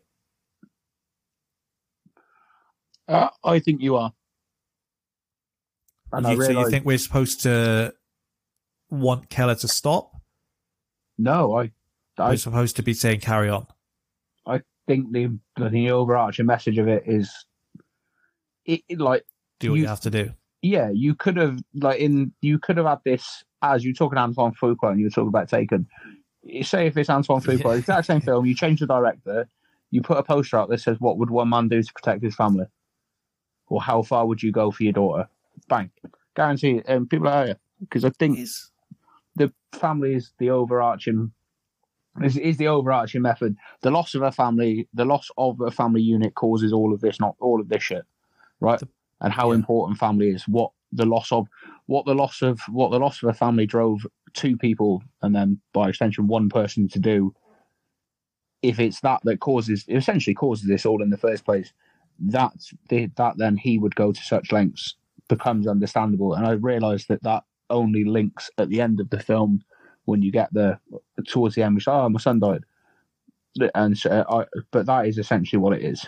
I thought the point it took a turn was when he creates this kind of shower trap where I thought, be honest, I thought that was ingenious. like but just the sheer fact he's building something it all feels a lot more like i'm i'm gonna beat i'm gonna beat the truth out of you here and i know the point is that hasn't worked so he has to take it up a notch but it almost and i think intentionally takes keller's character to another level because this isn't just uh In between- at this point in between that happening, you have scenes where they talk about time, they talk about statistics. Yeah. So it's done as the desperation grows, and I think as the desperation grows and this, the the film grows a little bit darker, you'll then meant it's then meant to be all right. Well, in this, if the stakes are X, is Y okay? Well, if the stakes have now gone to two X, is two Y still okay? Well, he struggles to. Are they still? Are, are they still? Are the actions? Are the actions and the consequences still equatable? It's basically the question. Yeah, well, he struggles to uh, recite the prayer before he continues. And when you think how freely he did it at the start of the film, shows that he is starting to question his faith. In the cinema, and I wonder now if you'll tell me how you were, the time when Viola Davis's character takes the bag off his head, people laughed in the cinema at how he looked. Yeah, I did as well. I thought, you I thought you may. I thought I'd check. Um, Well, don't you know? What, what are you trying to insinuate? well, a lot of people did. I've just took it a lot more seriously. Juxtaposition runs the whole way through this film. And when I was at when I was at anything nice. Kind of cope. When I was at school, I never thought I'd You're use that hour, word it's outside of yeah, yeah. I would never thought I'd use that word outside of English lessons. So there we go. Mm. But you've got the contrast in what Keller fears is happening to his daughter and what he's doing to Alex, and that's so well done. Um, and I think it's especially well done as we still never veer from his side. Yeah, the, The- the, simultaneous abdu- the In fact, it's a simultaneous simultaneous abduction. Well, I saw Um, someone compare it and say that he's basically torturing his daughter. When you hear the story at the end of the film, Yeah, but it's literally the same thing. Well, yeah, it's, it's exactly the same thing. It- well, yeah, it is, but in, in the fact that they just kept they kept one. Yeah, and I Right. think we also get where Viola Davis's character feels bad enough that she's seen it, but also tells her husband that they'll leave him to continue. Which I think that's how a lot of people would be. And yeah, I do like you don't. If my daughter, if so, if I'm in that position, and tell Terrence how about Viola Davis, if my daughter comes back, oh, that- that's all good. But you don't want to see how the sausage is made, do you? Essentially, I- that's a good that's a good analogy actually. I thought they were trying to paint the two sides as well with the two families. Like Keller was prepared to go out and get it done, whereas Franklin, Terrence Howard's character, was prepared to let the authorities do their work and hope for the best. And I think they're kind of asking, does that make him weak or less of a parent, or is it just? I, I don't even. They're asking questions about. Well, the funny is he any I- less because he's not prepared to go to these extents? Yeah, for the purpose of the film, that is that I think that is what they want you to think Yeah. of. But for the purpose of the film, neither Hugh Jackman nor Jake Gyllenhaal are responsible for his daughter coming home. No. He plays as big a part in her coming home as those two do, Yeah. which ultimately is probably all he all he really gives a fuck about. Yeah, and it, it's a weird position to be in, isn't it? That you're almost hoping Alex has done something wrong at the point when he's been tortured this much. It's like you better make the right decision here. Um, The- and actually, I think the- in the- ultimately Keller's abduction of Alex saves his daughter. And Yeah, it does. Like, it's just, it's a horrible thing he did, but in the end, morbidly necessary. Um, well, that's it. You could you probably reconcile. You could probably reconcile those choices. yeah, Holly's character admitted that she'd have left the girls in that pit if it had not been for the loneliness that she felt in Alex's absence. Mhm. Joy would therefore not have escaped, and the following events that led to the ultimate resolution would have never happened.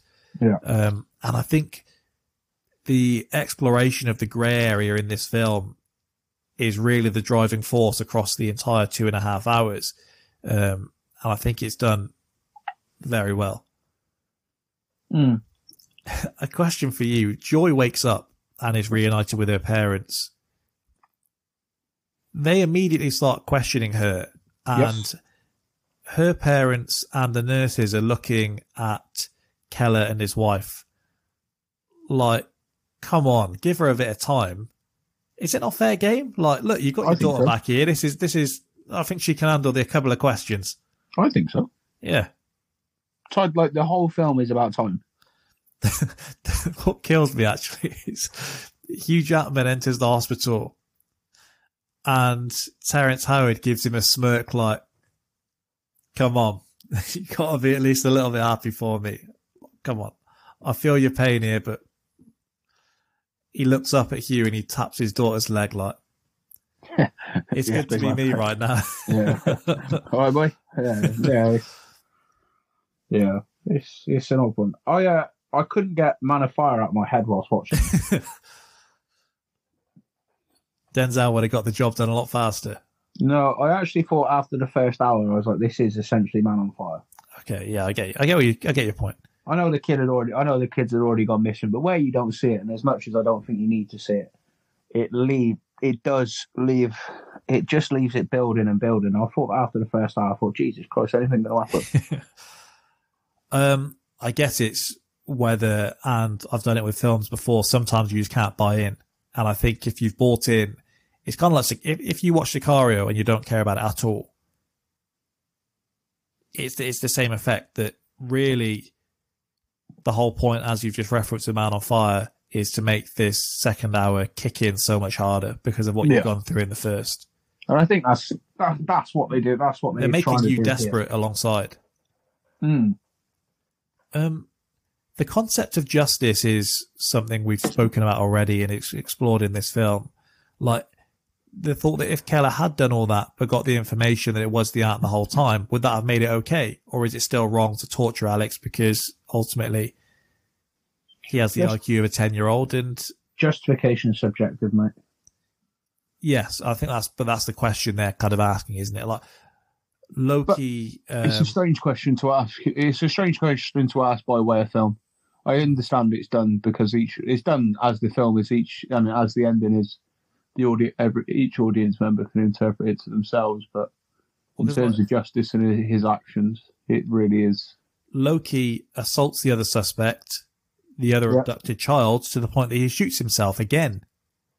He's Yeah. done wrong, but did he do wrong enough that it, this is how it levels out? Like one of the elements of the film, one of the the themes running the whole way through it is the idea that put into stressful situations, everyone has the potential to turn into a monster, and ultimately, like Keller's wife suppresses that by medicating it we don't see enough from the son. The son is just filled with anger just by the look on his face, and I think he does a very good job in the small role that he has. I. They, they, to be honest, man, I, I don't. I don't think he particularly adds a lot to it. Uh, I don't think he's he's kind of he's there to be to check. He's there to check um, Keller right near the end, isn't he? Where he basically says, "I'm the one state like we've lost my sister, your daughter." But we've lost you at the same time. I'm the one here. I'm the one with all the pressure. I'm the one looking after mum. Um, and he goes on to be quite- in 13 quite- Reasons Why. as he doesn't know, obviously he doesn't know the full story, but for those watching the film, it's quite a shite barometer. He, he goes on to be in 13 Reasons Why, playing a pretty similar character, to be fair. Never seen it on it. Um, another depressing watch. Um, Yeah. Yeah, and it just kind of links back, as I said. Keller telling his son at the beginning, flood, hurricane, whatever it is, eventually people are going to turn on each other. And that's what we get here. Just the last bits before um, we move on. The other guy here goes on to play the polka dot man in Suicide Squad, by the way. So You what? the guy that plays uh, the second abducted child. Mm. So the story that he has here, there were serial killers who kidnapped a bunch of kids, over 16 of them, Yeah, take them, put them in a room, spike the drink, and they were given an unsolvable maze. If they figured He's it also, out, he's also in the Dark Knight, by the way. He yes, he uh, is. Yeah, I wrote that. He's a, one of Joker's henchmen, isn't he? Yeah, he's the one who um. Oh, he's the, the he's the one who shoots the mail. Yes, he is. Yes. Um, oh, yeah, they're given these unsolvable mazes. If they figure it out, they'd be let go. If not, they were killed. And the maze man was one of the children that escaped. We don't know how, but he just becomes obsessed with finding out who kidnapped him. But something we get throughout with uh, Alex as well, the spiked drink and the kind of experience of being kidnapped just messes them up mentally. Mm. Like he just knew that snakes and mazes were important. So when Anne and Joy are kidnapped, he knew that it was done by his original kidnappers and he takes things from their room and tries to piece it together. Yeah. using this book that explained how they worked. Um, and then he kills himself ultimately when he realizes that he just can't ever solve this problem. Yeah. Big question here. When the first two boxes were snakes, he could probably have made a fair assumption, don't you think? First two. Well, that's bold. I like that's brave from you. Well, First one. Why doesn't he put the lid back on? Is my bigger issue. Nope, I'm not touching it again. I'm not going anywhere back near a box full of snakes. I'm out of the room. I'm out of the room. I'm shutting the door. He makes the call for backup. That's someone else can do that.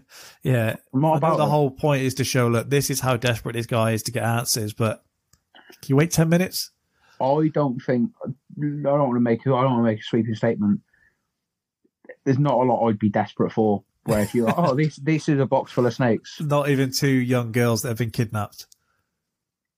I don't know if you want me to answer that. Well, let's talk about um, Holly before the ending. So, Melissa Leo plays the character. She's just so effortlessly creepy. The the calmness to her, inviting him into her house, playing along with his games. Like also, she knows what he's trying to do, but she goes along with it. Poor from Hugh Jackman not to have the gun more ready. well, they say one of the creepiest things while filming this is it wasn't in the script for her to say, drink a little bit more, big guy like you. They say it's the simplest thing. It's not really much in terms of what you've added to the script, but just her saying it in character, just off the cuff. They say it was just sending chills to people when they were on the set. And she's a great villain because when, I'm not going to say she's the last one you'd expect, but anytime someone overcomes people with more than just brute strength, it just adds something a bit more to the character, doesn't it? In this instance, mate, you don't suspect because she's a woman. Yeah. Well, and an old woman as well. The, the, I think the age the age matters less than the gender. And the size. If she was built like China, maybe we would be like, okay, fair play, but she's not. She's some little old lady. I mean, pre Hugh Jackman, her targets have all been kids. So- Exactly. And that, yeah. She's very good in the small role that she has. Yeah, yeah, agreed. Would Jessica Chastain have been better or worse? I think she could have done. I, I think she could have done better, but there's no with what you get. There's no need. No. There's no that you're not you're not left wondering that are you? No. Now, the ending of the film, so Fuck I'll ask you first, what's your interpretation of the ending? I Because I, don't thought like it was only one way. I don't like it. But no, but what do you what do you take as as happens? I assume he finds him, but Okay, so it's interesting because I I've the four times I've seen it, I never saw it like that. you watched it four times. I watched it at the cinema. I watched it as soon as it came out on DVD. I watched it at the start when we started doing this bracket when I saw how far down it was, and I watched it here. My lord, I think it's a masterpiece. that's ridiculous. But okay, It's one of the few five star rated films on my Letterboxd. masterpiece. That's what you want to say. Yeah, genuinely. Yeah, that's awful. That's a bad take. Um, Now, when when when I've seen it each time, I've seen it as he's stuck down there, um, that he's never discovered, and he just remains a missing person and dies. I took it that they tell you they would have found they would have found him eventually. so. Yeah, but I take I took it as them saying the ground's frozen over. They're going to leave for the night. And the thing I thought was so miserable and so helpless about it is that he hears the whistle, but it's like, okay, I, I don't know what that is. So he's making the cry for help, but nobody can attend to it. And that was how I always saw it until this week when I was doing my notes for, and I saw a post on maybe on Reddit, maybe something else that basically said, I don't understand how anyone thinks this film ends without Loki finding him. As soon as he hears that whistle, everything we've seen from him throughout the rest of the film points to the fact that he will uncover this situation I fairly quickly as soon as he hears the noise. not uh, when he hears it the third time, the third or fourth time he stops. It's an unnatural sound, Yes. And it, there's no rhythm. There, there's no rhythm to it either, which is obviously for reason because you make it sound odd. If it's played in rhythm, you're more likely to play it off as something else. Um, Because in the hospital, he says, You found your whistle. And she says, Mhm. No, this is a new one. yeah, that that that made me think at the end as well. because a whistle is a fairly yeah, it's Yeah. quite a unique sound.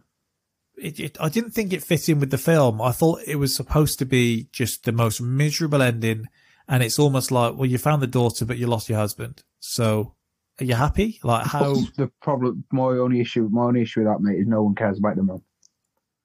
No, but I, I mean, well, you call it, okay, you've been found, but your dad's now missing, whatever. I thought that was the whole kind of I think the same the same issue applies up. actually applies to the daughters. Mm. They are watching it, them being found or not, them actually being found or not. Once the one comes back, the second daughter being found or not is less impactful than the rest of the story and the actions that drive the two blokes. So your concern, my concerns were with Gyllenhaal and Hugh Jackman. I think he does get found, and I think after the chat of look, if we if, if we if we find him, he's going to jail. Yeah. I'd possibly argue that's a fate that's worse. You've done this for one reason only, and now you you've done this to bring your family back together. But he And doesn't be even know that his daughter's that. been saved. Yeah. So there is a they'll you would be you are about to be deprived of all of that. I suppose you'd argue the insanity that would would probably ensue knowing that you're trapped down there. Um that, that you're trapped there. Um I don't think he lasts long bleeding out in the middle of winter. no, I don't don't think he lasts too long, but I do think he'd find them. Well, originally, he was never discovered by police. He'd remained a missing person and dies. Now, Hmm. they filmed two endings. One was more of just an extended ending. So, Villeneuve says ultimately the alternate ending would have undermined the film's core identity. Um, so you've got the, the scene that we see, and then the extended one is Gyllenhaal moving the car and rescuing him from the pit. Hmm. But the whole way through the film, as we've touched on, Prisoners constructs the narrative in a way that we don't see, as we said at the start. We don't get that gratification shot. We see a narrative that frames Alex as guilty despite never seeing him admit to kidnapping the girls or any definitive evidence to confirm him as a culprit. When Loki interrogates Alex, he frames his questions by kind of just posting these like hypothetical series of events, planting the idea of what happened in our minds. And it's only right that the ending remained ambiguous here and just allowed us to determine how Loki rescued Dover and what their interaction entailed. And I'll be honest, I actually preferred the ending in my head when I took it that he was never, he, he died down there. He was helpless. But seeing the director confirm, no, he finds him, uh, it took a little bit of the edge off for me. I can't say the same because it just confirms my assumptions. To be honest, mate. Well, I thought it was. I text TK before I recorded today to say, "How did you see the ending?" Because I texted him while I was watching it on Sunday, saying I forgot just how utterly miserable this ending is. And I said, "Well, what do you think?" And I explained what I thought, and he said, "No, that's that's what I think as well." So maybe there's more of a split out there than uh, people are admitting. Maybe. But I guess uh, maybe we'll be the ones to determine that. You ever see those Twitter polls where it's like, let's decide this once and for all? And it's Mhm. some page with 200 followers saying they're going to determine the Ronaldo Messi debate. That's what Hmm. we'll do for this film. Okay. Anyway, let's move on to our second film of the day. Mel Gibson's a cop who's a lethal weapon. Don't kill anybody. Don't kill anybody. I'm too old for this. The risks don't scare him. I love this job. And his partner can't control him. You're gonna have to trust me. Mel Gibson, Danny Glover, Lethal Weapon. Through? I haven't even started. Rated R. Sneak preview Saturday night. Now, Keenan, somewhat of a bonus here. There was actually a second TV spot, and I think it does show you why they thought they had money with uh, Mel Gibson and uh, Glover fairly early on. Hi, I'm Danny Glover. and I'm Mel Gibson. Well, that's not important right now, but I want you to go and see my new hit movie, Lethal Weapon. I love this job. And everybody Wait, wait, likes wait, me in it. it's You know, I my pretty hit good movie. job. You know, Oh, well, he's in it. Raj, meet your new partner. Yes, danger, excitement. Yeah, bad guys. Uh, Uh, good guys, you're a good guy. Mel Gibson, Danny Glover, Lethal Weapon, rated R. Now playing at a theater near you. So that's like something we see more now, where you sell a film by the actors involved. You you know nothing about the film from that trailer. No, and just by sound, it sounds fucking terrible.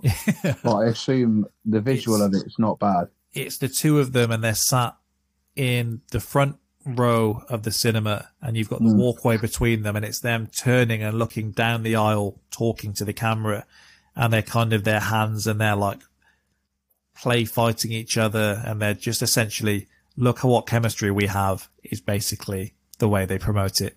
Mm.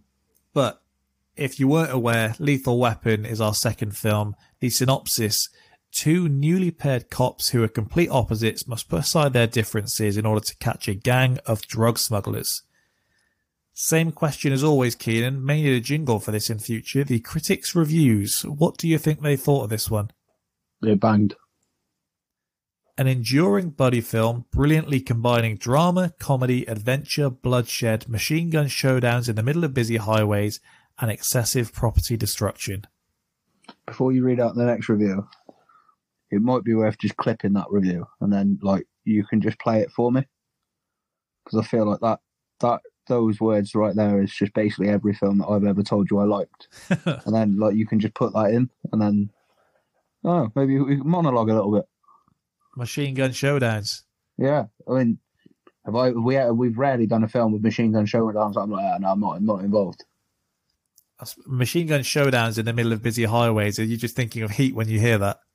Heat, Bad Boys, pretty like me. There's a lot. Like, there's a lot of films I like, mate. That that review is pretty much what I'm after in a film. Excessive property destruction. I That's what do- lured you into Project X. I do like a building, a, a building getting blown up or a car going through it. Um, Gibson and Glover make a great team, and some of their early adventures are exciting, but the film runs out of gas as it turns into an extended chase sequence. Bad take. Thanks to a peculiar chemistry and a terrific script, Mel Gibson and Danny Glover lift this movie above mere TV cop fodder. Think that's a compliment?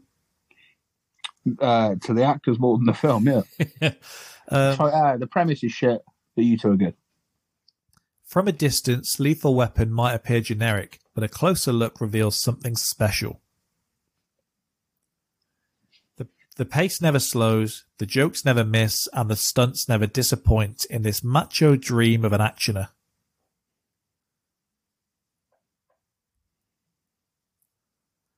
So there you go.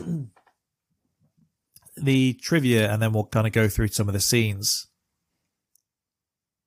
the opening scene that we get, if you say everything you want in a scene, I don't know if this is everything you want in an opening scene, uh, in a film, everything you want in an opening scene. We open with a topless prostitute in a room filled with cocaine jumping off a balcony. Nothing screams the 80s more. Well, Jackie Swanson, who plays the role, she performed this stunt on her own, um, trained by uh, Dar Robinson, who was a legendary stuntman at the time. Mm. The way they shot this, the stunt was done using an airbag covered with a life-size painting of the driveway and cars. like a foreground kind of miniature that just visually blended into the real scene from above. Yeah. So the editor is able to hold the shot until just as she makes contact with the airbag Yeah, and then just transition it for greater realism. yeah. I could nice. not believe it when I read that. I like it though. Absolutely. And I wonder how much she had to be talked into that because, well, they had a great fun doing that. Mm. Are you someone that's scared of heights? You are, aren't you? Yeah, I'm fucking petrified. Yeah. Maybe not for you then. No. Mel Gibson turned down starring roles in The Fly and The Untouchables in order to do this movie. I'm glad on all counts. Yeah.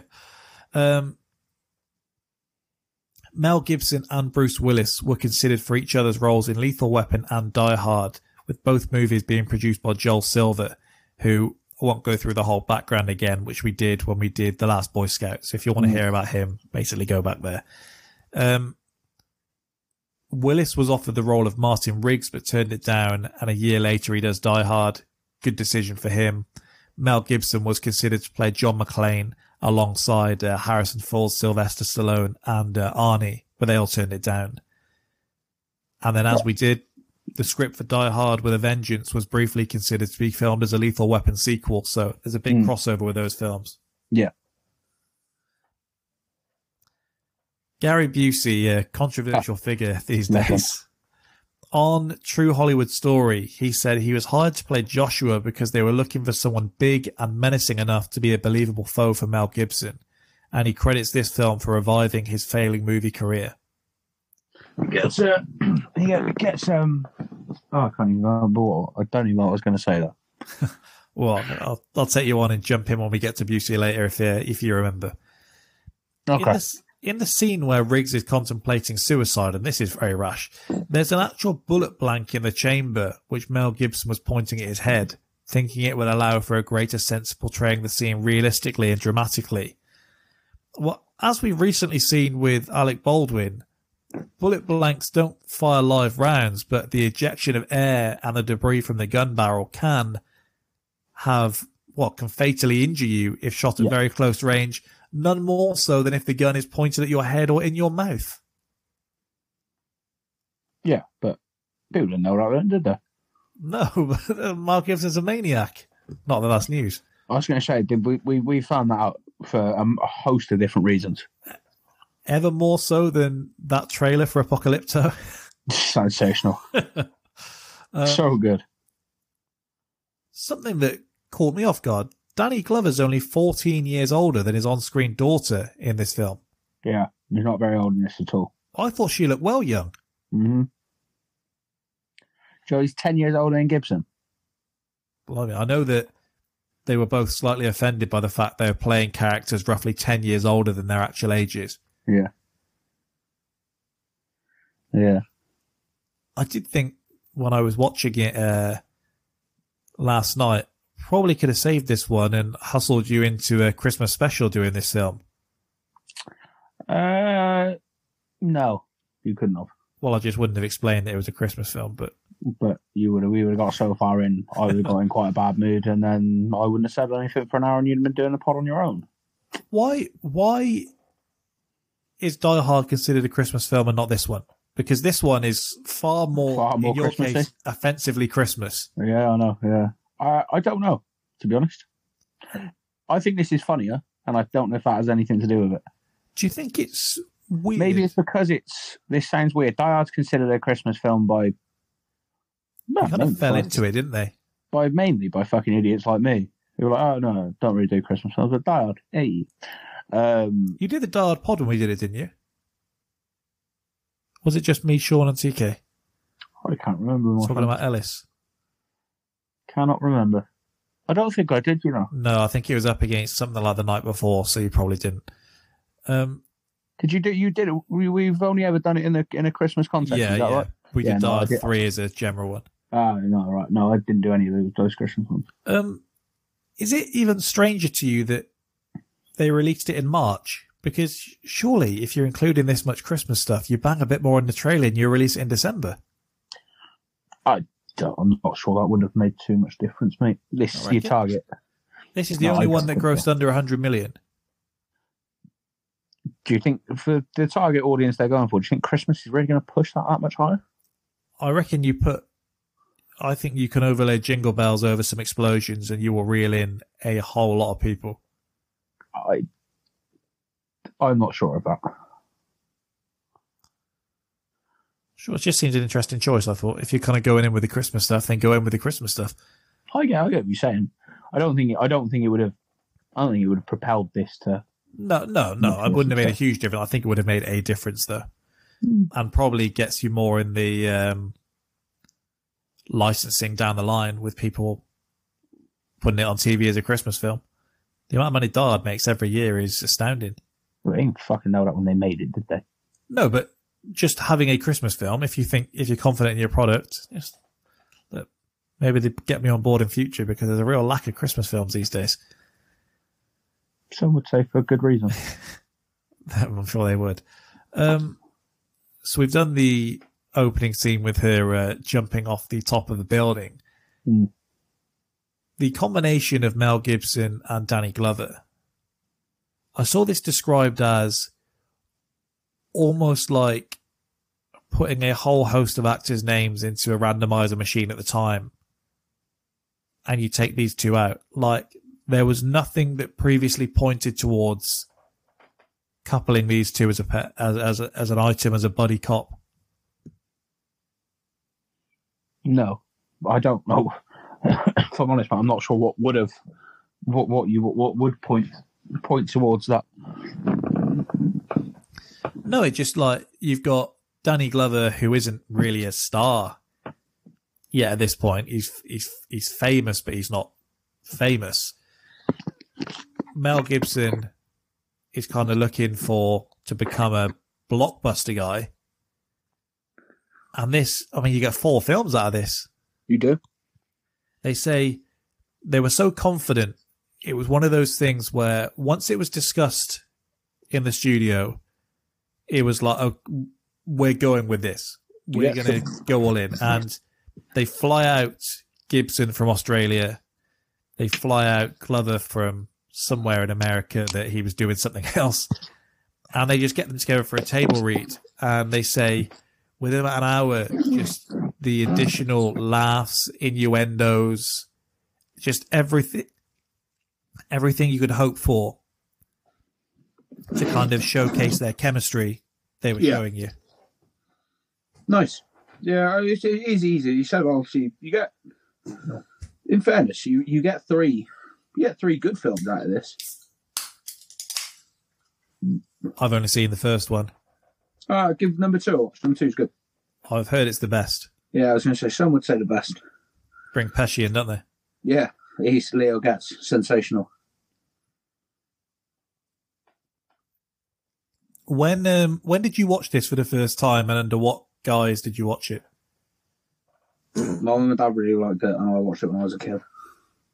So as a kid, Hey, look, what do you want me to say? that you Right. watching Barney the dinosaur and not Goodfellas.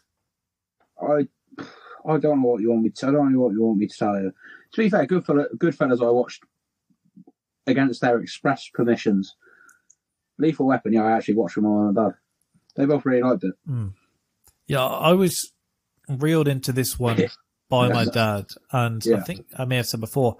I essentially watched Die Hard. I got the box set for Christmas one year. I think maybe in the same year I got a Die Hard box set. My brother got a Rocky one, and we did that on Christmas Day. Mm-hmm. And I told my dad that I'd seen it and liked it, and he basically said, "Oh, if you like Die Hard, then watch this." Nice. And it actually, I didn't like Lethal Weapon the first time I watched it. I don't know if I was comparing the two too closely. Mm. Um, if it was that my dad had told me, I think it's better than Die Hard, and so I was even had them kind of competing from then. Yeah. But I, I couldn't get into it, and not that you're never going to listen to this. My my dad was so enthusiastic while watching it, like if you've ever got someone to listen to a song and you kind of sit there looking at them, waiting for their reaction, and there was just so much pressure on liking it that I just didn't. And I only gave it a rewatch last Christmas, Mm. and it was like it was a different film. Almost like almost like uh, some of the instances we've had on the pod, though. Strange. Well, as as we've said on here, I like recommending films. If I mean, if Sean recommends a film to you, that that bears no issue. So we can. It's the way that- it's done. We can You- put that you- out the window. You get in my you get in my head. Whereas I have to have about six weeks of you telling me, oh, I mean, you're not going to like it. You're not, not going to like it. I'm I'm yet like to it. let I'm yet to let I'm yet to let you down. Well, if you set the bar on the floor, if I told you prisoners were shit, you'd probably come on here this week saying, "Oh, not so bad actually, better than I thought." Well, when you're throwing around terms like masterpiece, what do you want from? Afterwards, and I stand by that. Well, the only way was down when you're like, ah, I love this. It never boded well for prisoners when I conf- I confused it with a minimum of three other films. Well, yeah, well, every time I mention it. I think I might have seen it. Oh, it turns out, by the way, because I never actually answered your question. No, I'd never seen it before. Well, I think that maybe the big screen would have changed your mind. Maybe. Back to Mel Gibson though. Um, the, the Talk- early talking of people who are erratic. yeah the early scenes with him being particularly crazy are the highlight of this film. Mm. Uh, I actually think if tell me I'm wrong, if you say to someone think of Lethal Weapon, you probably think of the scene of him on the roof, convincing the guy how crazy he is and jumping off with him. Uh, throughout the series, I always think of Danny Danny Glover on the shitter with a bomb underneath him. One of the the first one that I mean, we'll get to favorite scene, I guess, but Mm. that feels at least like the one. It's it's uh yeah, probably maybe the most iconic scene of the first. The, he- the, the helicopter always springs to mind as well. Yeah, they do go all out with this. Um, Yeah. it's like Michael Bay before Michael Bay. Mm. Um, so yeah, we get this introduction with him, the recent death of his wife, um, and he's become suicidal and erratic. And there's the protest of the police psychiatrist. The captain believes that Riggs is faking it, as he wants to be forcibly retired with a generous pension, and so he puts him with a fellow war veteran and a homicide sergeant. What a wild HR this is, by the way. It was You're the 80s. are you? Prove it. Yeah, it was the eighties. Look, you do what you got to do. Let's do what you got to do. And there's going, I'm not sure you are suicidal, you know. Well, it's one of them. There is there's only one way to really find out in there. Yeah. Fuck around and I'm find not out. just I'm just saying in the film world for the record. You know what I mean? I saw uh, Roll that back in. I saw a clip of some teacher today, today on Twitter drawing a graph showing the correlation between fuck around and find out. And he's doing the lines and everything and just turning to his class like it's the most serious thing in the world. I actually didn't send you the video I quoted on Monday's podcast of a chicken having a haircut. Do I need to see it? I've been laughing at it since last Saturday. Okay, fair enough. No, if you get the time. It's got his eyes shut and everything, like proper, properly in, uh, enjoying the trim. It says, "Bro's getting ready for an interview at KFC." it's so it's so good. Um, and yeah, we get this back and forth, don't we? The the standard buddy cop introduction of these two guys hate each other. I mean, they do it far more in your face in Step Brothers. It's that kind of thing, isn't it? Yeah, These guys hate each other until they find out maybe they have more in common than we know. yeah. It's the odd it's the odd couple thing, isn't it? Yeah. Mel Gibson simply uh, kind of extending his eyes, widening his eyes, goes a long way in this film. That's like his I'm crazy look. He's like, I'm He's- not blinking here. He uh he, he dined out on that for a very long time. yeah. He's a, what do you want to hear, man? Do you want to hear that sometimes I think about eating a bullet?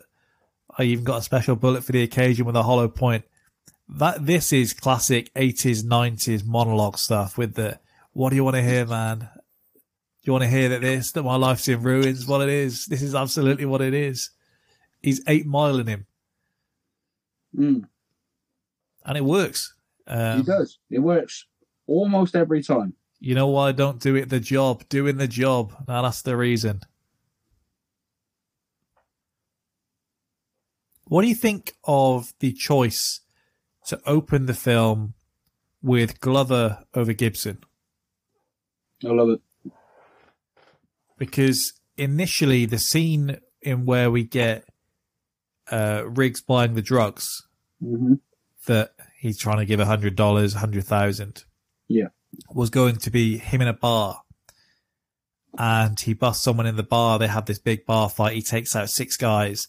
And Yes. then the guy from behind the bar gives him a bottle and says, take whatever you want. Just don't come back here again.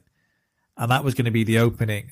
Mm. And they said that actually set out the wrong stall for the message. It was actually so much more important to show this family man before who's kind of, he likes being a cop, but look, this is what comes first rather than your usual macho. I go to, I go to work every day, you know, and I can die on the job and I accept that, this and that. I think if you open with Gibson and then go to Danny Glover, you take the you take the pace out of it. You, Yeah, you set it's- it, you wind it up, and then you stop it when you should let it go. And you're probably do then think- spending the scene wanting to get back to the other guy. Yeah, and then you yeah, as I said, and then you lose. You probably lose a lot of interest in Murtaugh, where just sensational character, great acting. I may watch the second tonight. May give it honestly, give it a whirl. Let me know what you think. I might do the same. And we, we get this uh, back and forth, don't we? With he needs to show him that he can trust him. Yeah. And as a wild sentence to read, they go to question a pimp. They find the drugs on the premises, and eventually Riggs has to kill him to save Murtaugh's life. Mm-hmm. This is just classic. Because it's not a comedy, this film, is it? And Buddy Cop isn't really. There's, I mean, I've seen this said elsewhere, but there's Buddy Cop comedies and there's Buddy Cop films, and Yeah. you're Um, supposed to take this semi seriously. Yeah, I think they lean they lean into the comedy uh, as the series goes on. Yeah, I think that's what I've read. people take away the chat and the banter and stuff. Yes, the set pieces are cool, the action the action's cool, um, but people remember Riggs and Murtaugh. Also, they're they're working out what people like in this, aren't they? So American Pie two, we get more Stifler because they realise that's what we like, and Yeah. I've not seen it, but I guess you probably get more wisecracks in the second one because You do, yeah. Pe- Pesci coming in definitely contributes and stuff. But I think because I think if you end up with a different two in this, this could be a very this could have just been a serious film. something that they point to is this wasn't one of those, and we get it when we do the casting what ifs, don't we? And you can get, say, Will Smith's been cast, and they were also looking at Denzel and Samuel L. Jackson. Mm. And it's basically like, who was the most high, prof- high profile black actor we could get in this role? Yeah. They weren't recruiting for a white guy and a black guy, two white guys, two black guys in this. It was basically just the two best people we could fit together. Yeah. And To be honest with you, it's probably the two best people. It, it's the two best people we can get that we can fit together. Yeah, and that's what it did. And Yeah. obviously, cash money. Yeah, well, but there's something. That, there's so many times we talk about it though about oh it's just a high profile. Big players don't always make good teams. No, Do you know what I mean? There's been a lot of failed Galacticos. nice. Thomas Gravesen. But there, but there have been, isn't there? They're like, and it doesn't always. If especially in a film, if it's an ensemble, look at Free Fire. We talked about that. Yep. Big name, big names. Yeah. Like a big, big cast could have been brilliant, but there was something they did something a little bit off. Whereas in this, if especially in when it's a two, the, the chemistry either has to be has to be good to be awful if that's what you want, or the chemistry's got to be bang on on it. And just throwing two names together, you, you're not necessarily. They could both put in really solid jobs and really good acting performers, but you don't. There'd be no love for them. We we read when we've done a couple of Jim Carrey films, and I think The Mask was a big one for this. Mm.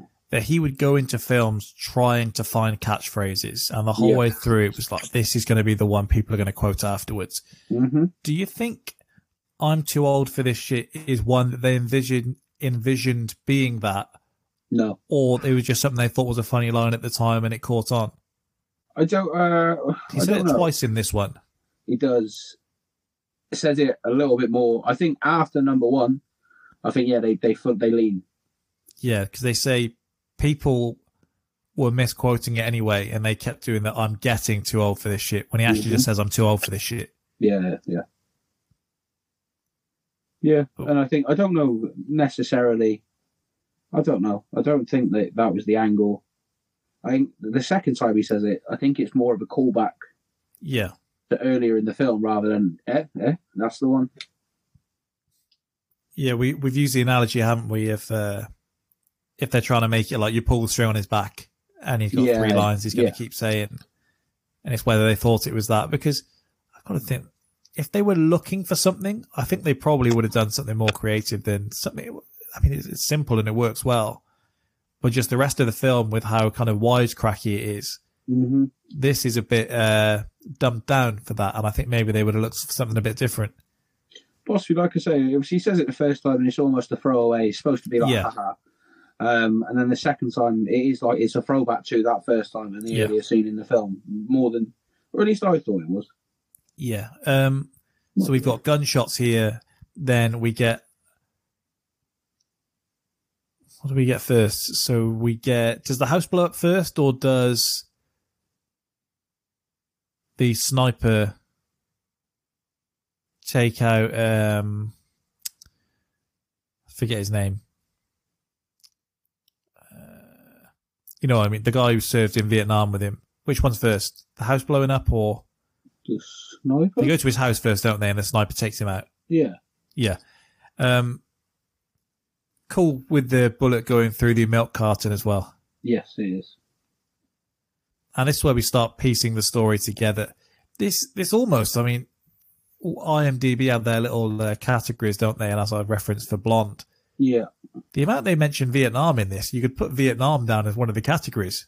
it very much is. These guys got their kind of, they are how they are because of the time they served in Vietnam. Yeah. Your villains were because of what happens to them in Vietnam. Like the whole thing, it's very driven by Vietnam. Yeah.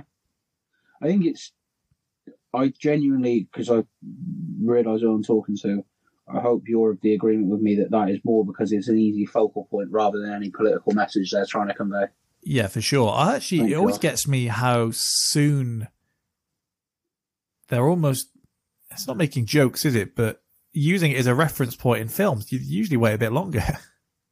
Um, I mean, this isn't the first film about Vietnam that, that's come out. no, no, that's what I mean. It just, Yeah. when I even look back, that surprises me. Yeah, well, I mean, Ken Burns did the. Was Ken Burns in Vietnam? Yeah, Ken Burns did the Vietnam thing, didn't he? Um, and I know that's not a film or satirical or anything. That's just just is what it is. But I do think that changed, that opened it up. I think a lot more than the, than it would have done otherwise. So with this, we have that a helicopter kind of being out of the air with how low it goes. Class. Always looks cool in films. It looks like, okay, we can see where your budget's going here. And just the types of gun they use in this. Everything is big, isn't it? There's no, uh, Mate, it's so 80s. It's fucking great. because I think the initial, whenever he's putting a gun in his mouth, it's a little pistol. But after Yeah. that, it's like we're going big here the whole rest of the way. Your submachine guns and assault rifles and fucking everything. But then we do get the the house exploding as they arrive. Um, Dixie's corpse is later recovered. Um, but they spot this uh, switch among the debris, which points to the fact that the CIA are involved. Yeah. And then the kid, and this is a good scene with him, them sending him for ice cream. And I think that's the only comment that I have to imagine was added to the script after they cast Danny Glover because the kid says something, doesn't he, about um, the police and black people, Yeah. and he laughs along with it, and it's like, so that's the only real reference they have the whole way through. But I think the buddy cop angle peaks when they're having uh, dinner together at, Yes. Murtar, at Murtaugh's house Yeah, it does, yeah. because we spoke about it with Midnight Run and we said that sometimes the actual action scenes they're almost a hindrance because all we want to see is these two guys just going back and forth. Yeah. And that's that's probably the biggest compliment you can pay this film, mate. And so this is the equivalent, isn't it, with them at the table? Well, just when you can Yeah. see them just like bar for bar. Yeah, and it's probably the biggest compliment you could you can give this film because like the action scenes are important and they are there, but ultimately it's about the two fellas and and the Yeah, fact that the fact you you're you'd cut a shootout and just have them going at going going at each other for another five minutes is Well, when it was when it was written, Joel Silver wrote it, and it's supposedly really, really dark. I thought Shane Black wrote it. He I think he wrote the initial story and then it's adapted. There's something Joel Silver does something in this. Maybe it's Shane Black. Maybe I'm quoting Joel Silver from the previous one. I think I thought Shane Black wrote this because he sold and he sold because he sold it and he made Yeah, you are correct because he does Kiss Kiss Bang Bang after. Yeah, Um, he sold it for a shitload of money in the eighties for, for the equivalent. 250 grand, I think it was. Um, so the Twice writers, huh? Twice tonight, I've done you. Didn't get Terence Howard wrong this time, so I was waiting for it. To be honest, it was Um, the only reason I name dropped him just to see if you would. So it was originally far darker. Yes, it and was. it was going to be like the killing at the end. They have him poking his thumbs through his eyes and his fingers into his brain, Mm-hmm.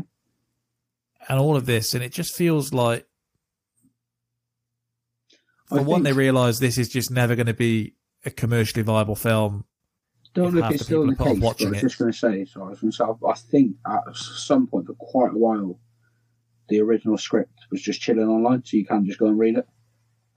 I know they've been quite vocal about it because they say they were quite irked by uh, the rewrites because the same guys wrote the second film, and again they bring the same person on to rewrite it. Mm. Well, But that's, that's what they do. Yeah, um, yeah, you are right. Shane, Shane, uh, Joel uh, Glover must have been doing the production. Um, yeah, Jeffrey Boam is the guy that's brought on board to do the rewrites. I mean, surely he's you're he's the most annoyed because I presume they're not paying him 250k for rewrites.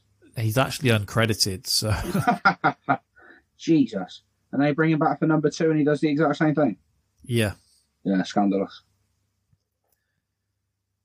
yeah. They essentially they kept asking Shane Black to just rewrite certain scenes, Mm. and every time it came back, they say it was just still too dark for their liking. Yeah, So they bring on Boam for some uncredited rewriting. He adds the humor into the script, changes some parts, um, and essentially just lightens it up a bit. yeah.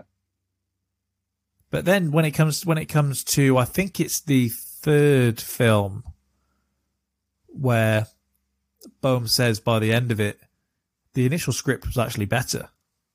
Hmm. But they had to they had to make some compromises. Yeah, no, fair enough. Um yes, not a bad job because I mean Shane Shane Black's still getting big cash. You'd imagine so. And I think we did this when we did the last Boy Scout.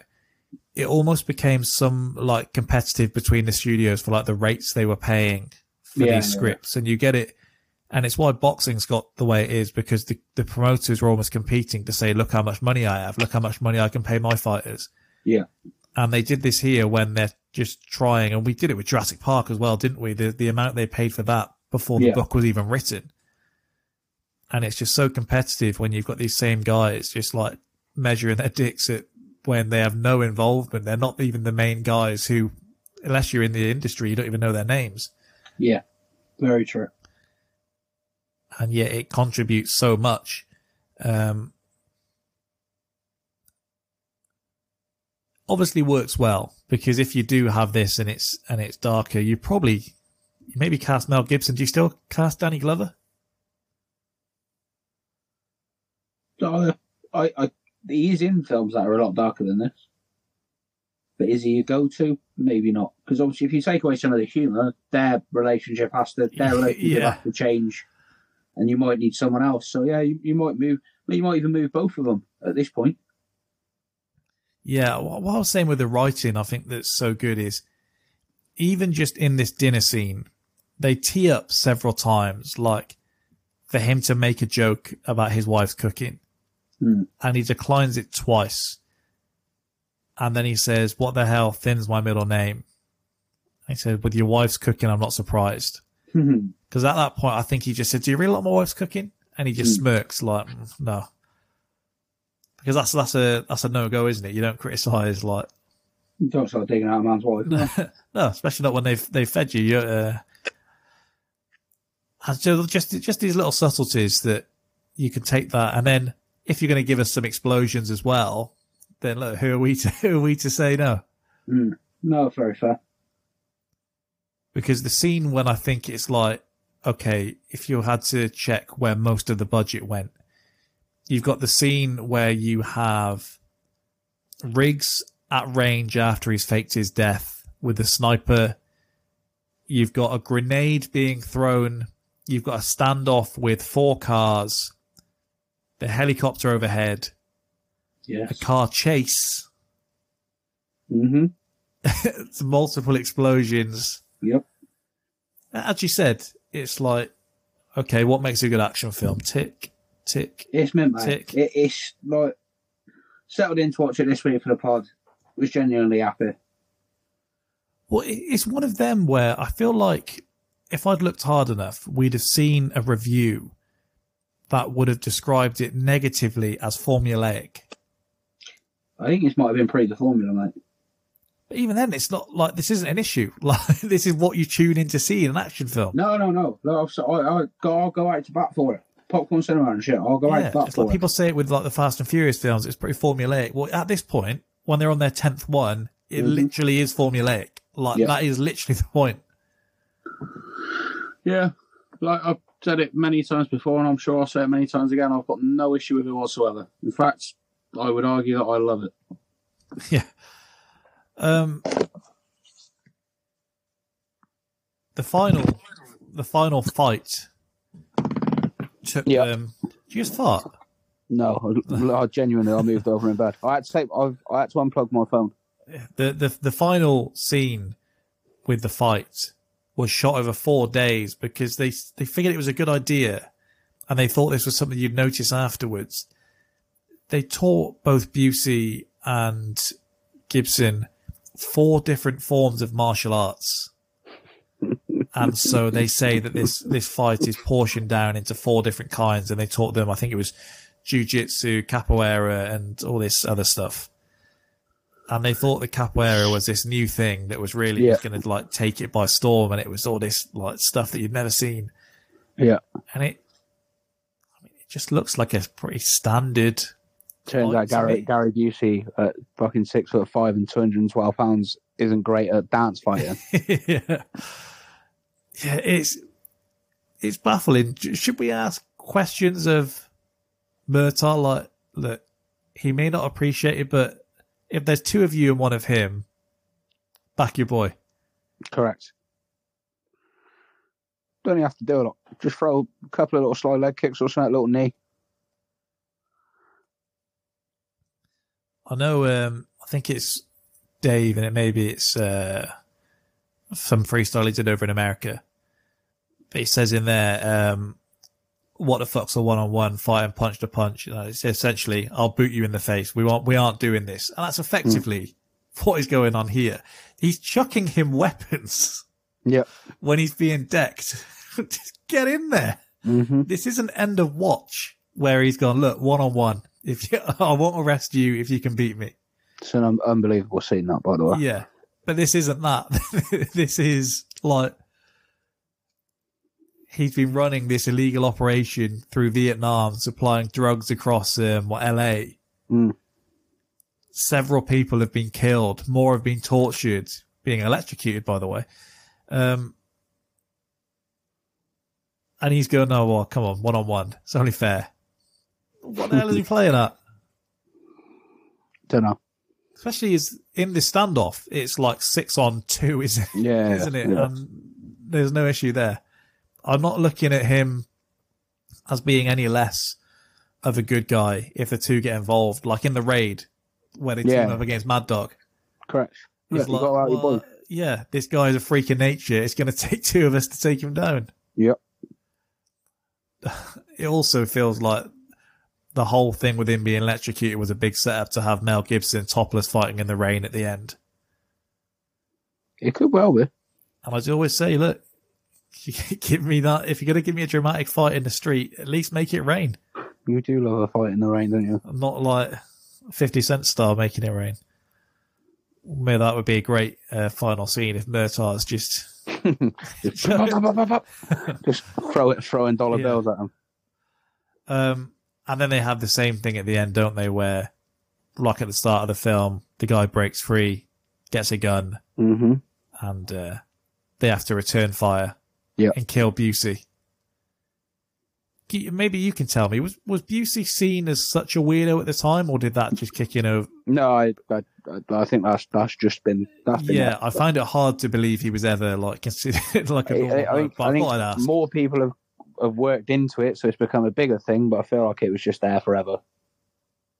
because in Point Break, isn't it, where it's like, is this guy like just playing a weirdo, or what's going Is on he? here? Yeah, yeah. And then 10, 15 years later, he's in Entourage and he's just fully playing. he's just fully playing him out, outside of his mind. Yeah. Um, anything to add before we do the judging? No, no, no, go on. All right.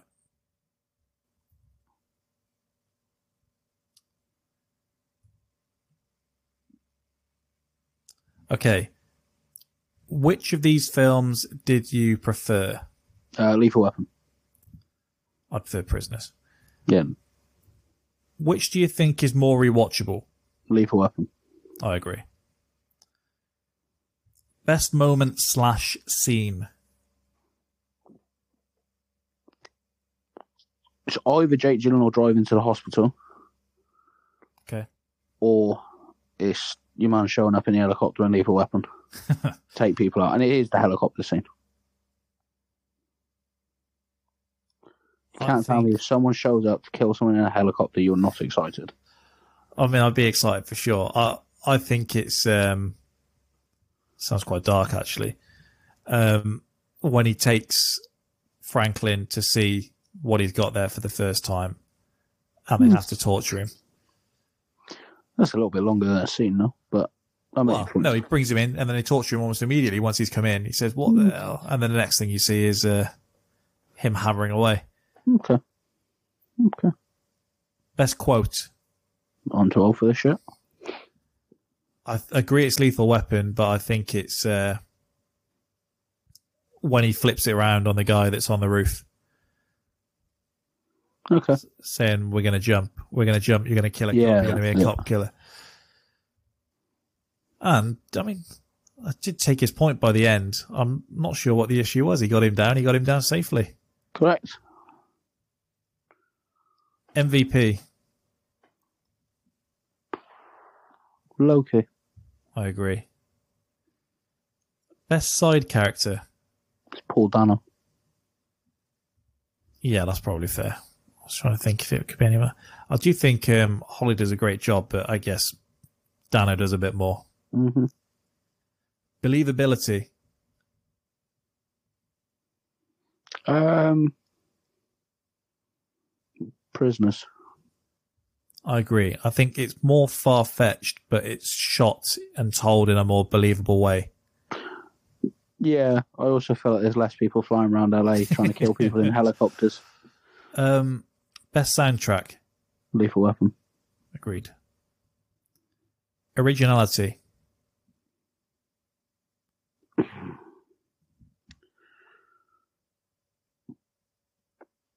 Prisoners, but more for the way it's shot than the concept. Okay. Because this I- is Pris- prisoners could just be a mold of Gone Baby Gone and Taken. Mystic River, I saw it compared to, and Seven. Seven, yeah, fair. In the way it's yeah, it's very Fincher-esque. I will give you. Mystic River, I don't know what that is. I've not seen it, but I know what it is. No. Um, bigger impact. Lethal Weapon. Agreed. Best opening scene. Lethal Weapon. I agree. Best ending. Also a Lethal Weapon because I don't like the ending of Prisoners. I I think the ending of uh, Prisoners. Mm. And best chemistry. Lethal Weapon. I agree. Depressing the six four. Go on. No, that's why I chuckled because I thought if this is close, that's that's probably the worst question for you to write down. no, no, six six four in the end for um, Lethal Weapon. A couple of films I like have gone out. I only saw it was still this bracket that Uncut Gems went out. Long way, long way away. Um, so yeah, that is Lethal Weapon goes through to the next round six four. I'll have seen the sequel by the time uh, one of the sequels at least before we uh, get through to this next round. Next week it's another big week and it's uh, two big weeks actually. Next week is Gone Girl. You've just mentioned Fincher versus The Big Short. Seen both of those? Yeah. What was that noise? Just a long old week, mate. just, just, uh, I just love a little two two ninety minute flicks. You and Goff can talk about watching it in the cinema in uh, Australia. That's why he's here next week. He fucking loves that film, doesn't he? Well, he said he was for the Big Short. He didn't know it was Gone Girl. I'm surprised he likes The Big Short. Maybe he wants to see Margot in the bath again. So that's what. And then it's Reservoir Dogs against the Bronx Tale. So yeah, what a week! the hits just keep on coming. Thank you for listening. We'll be back. Goodbye.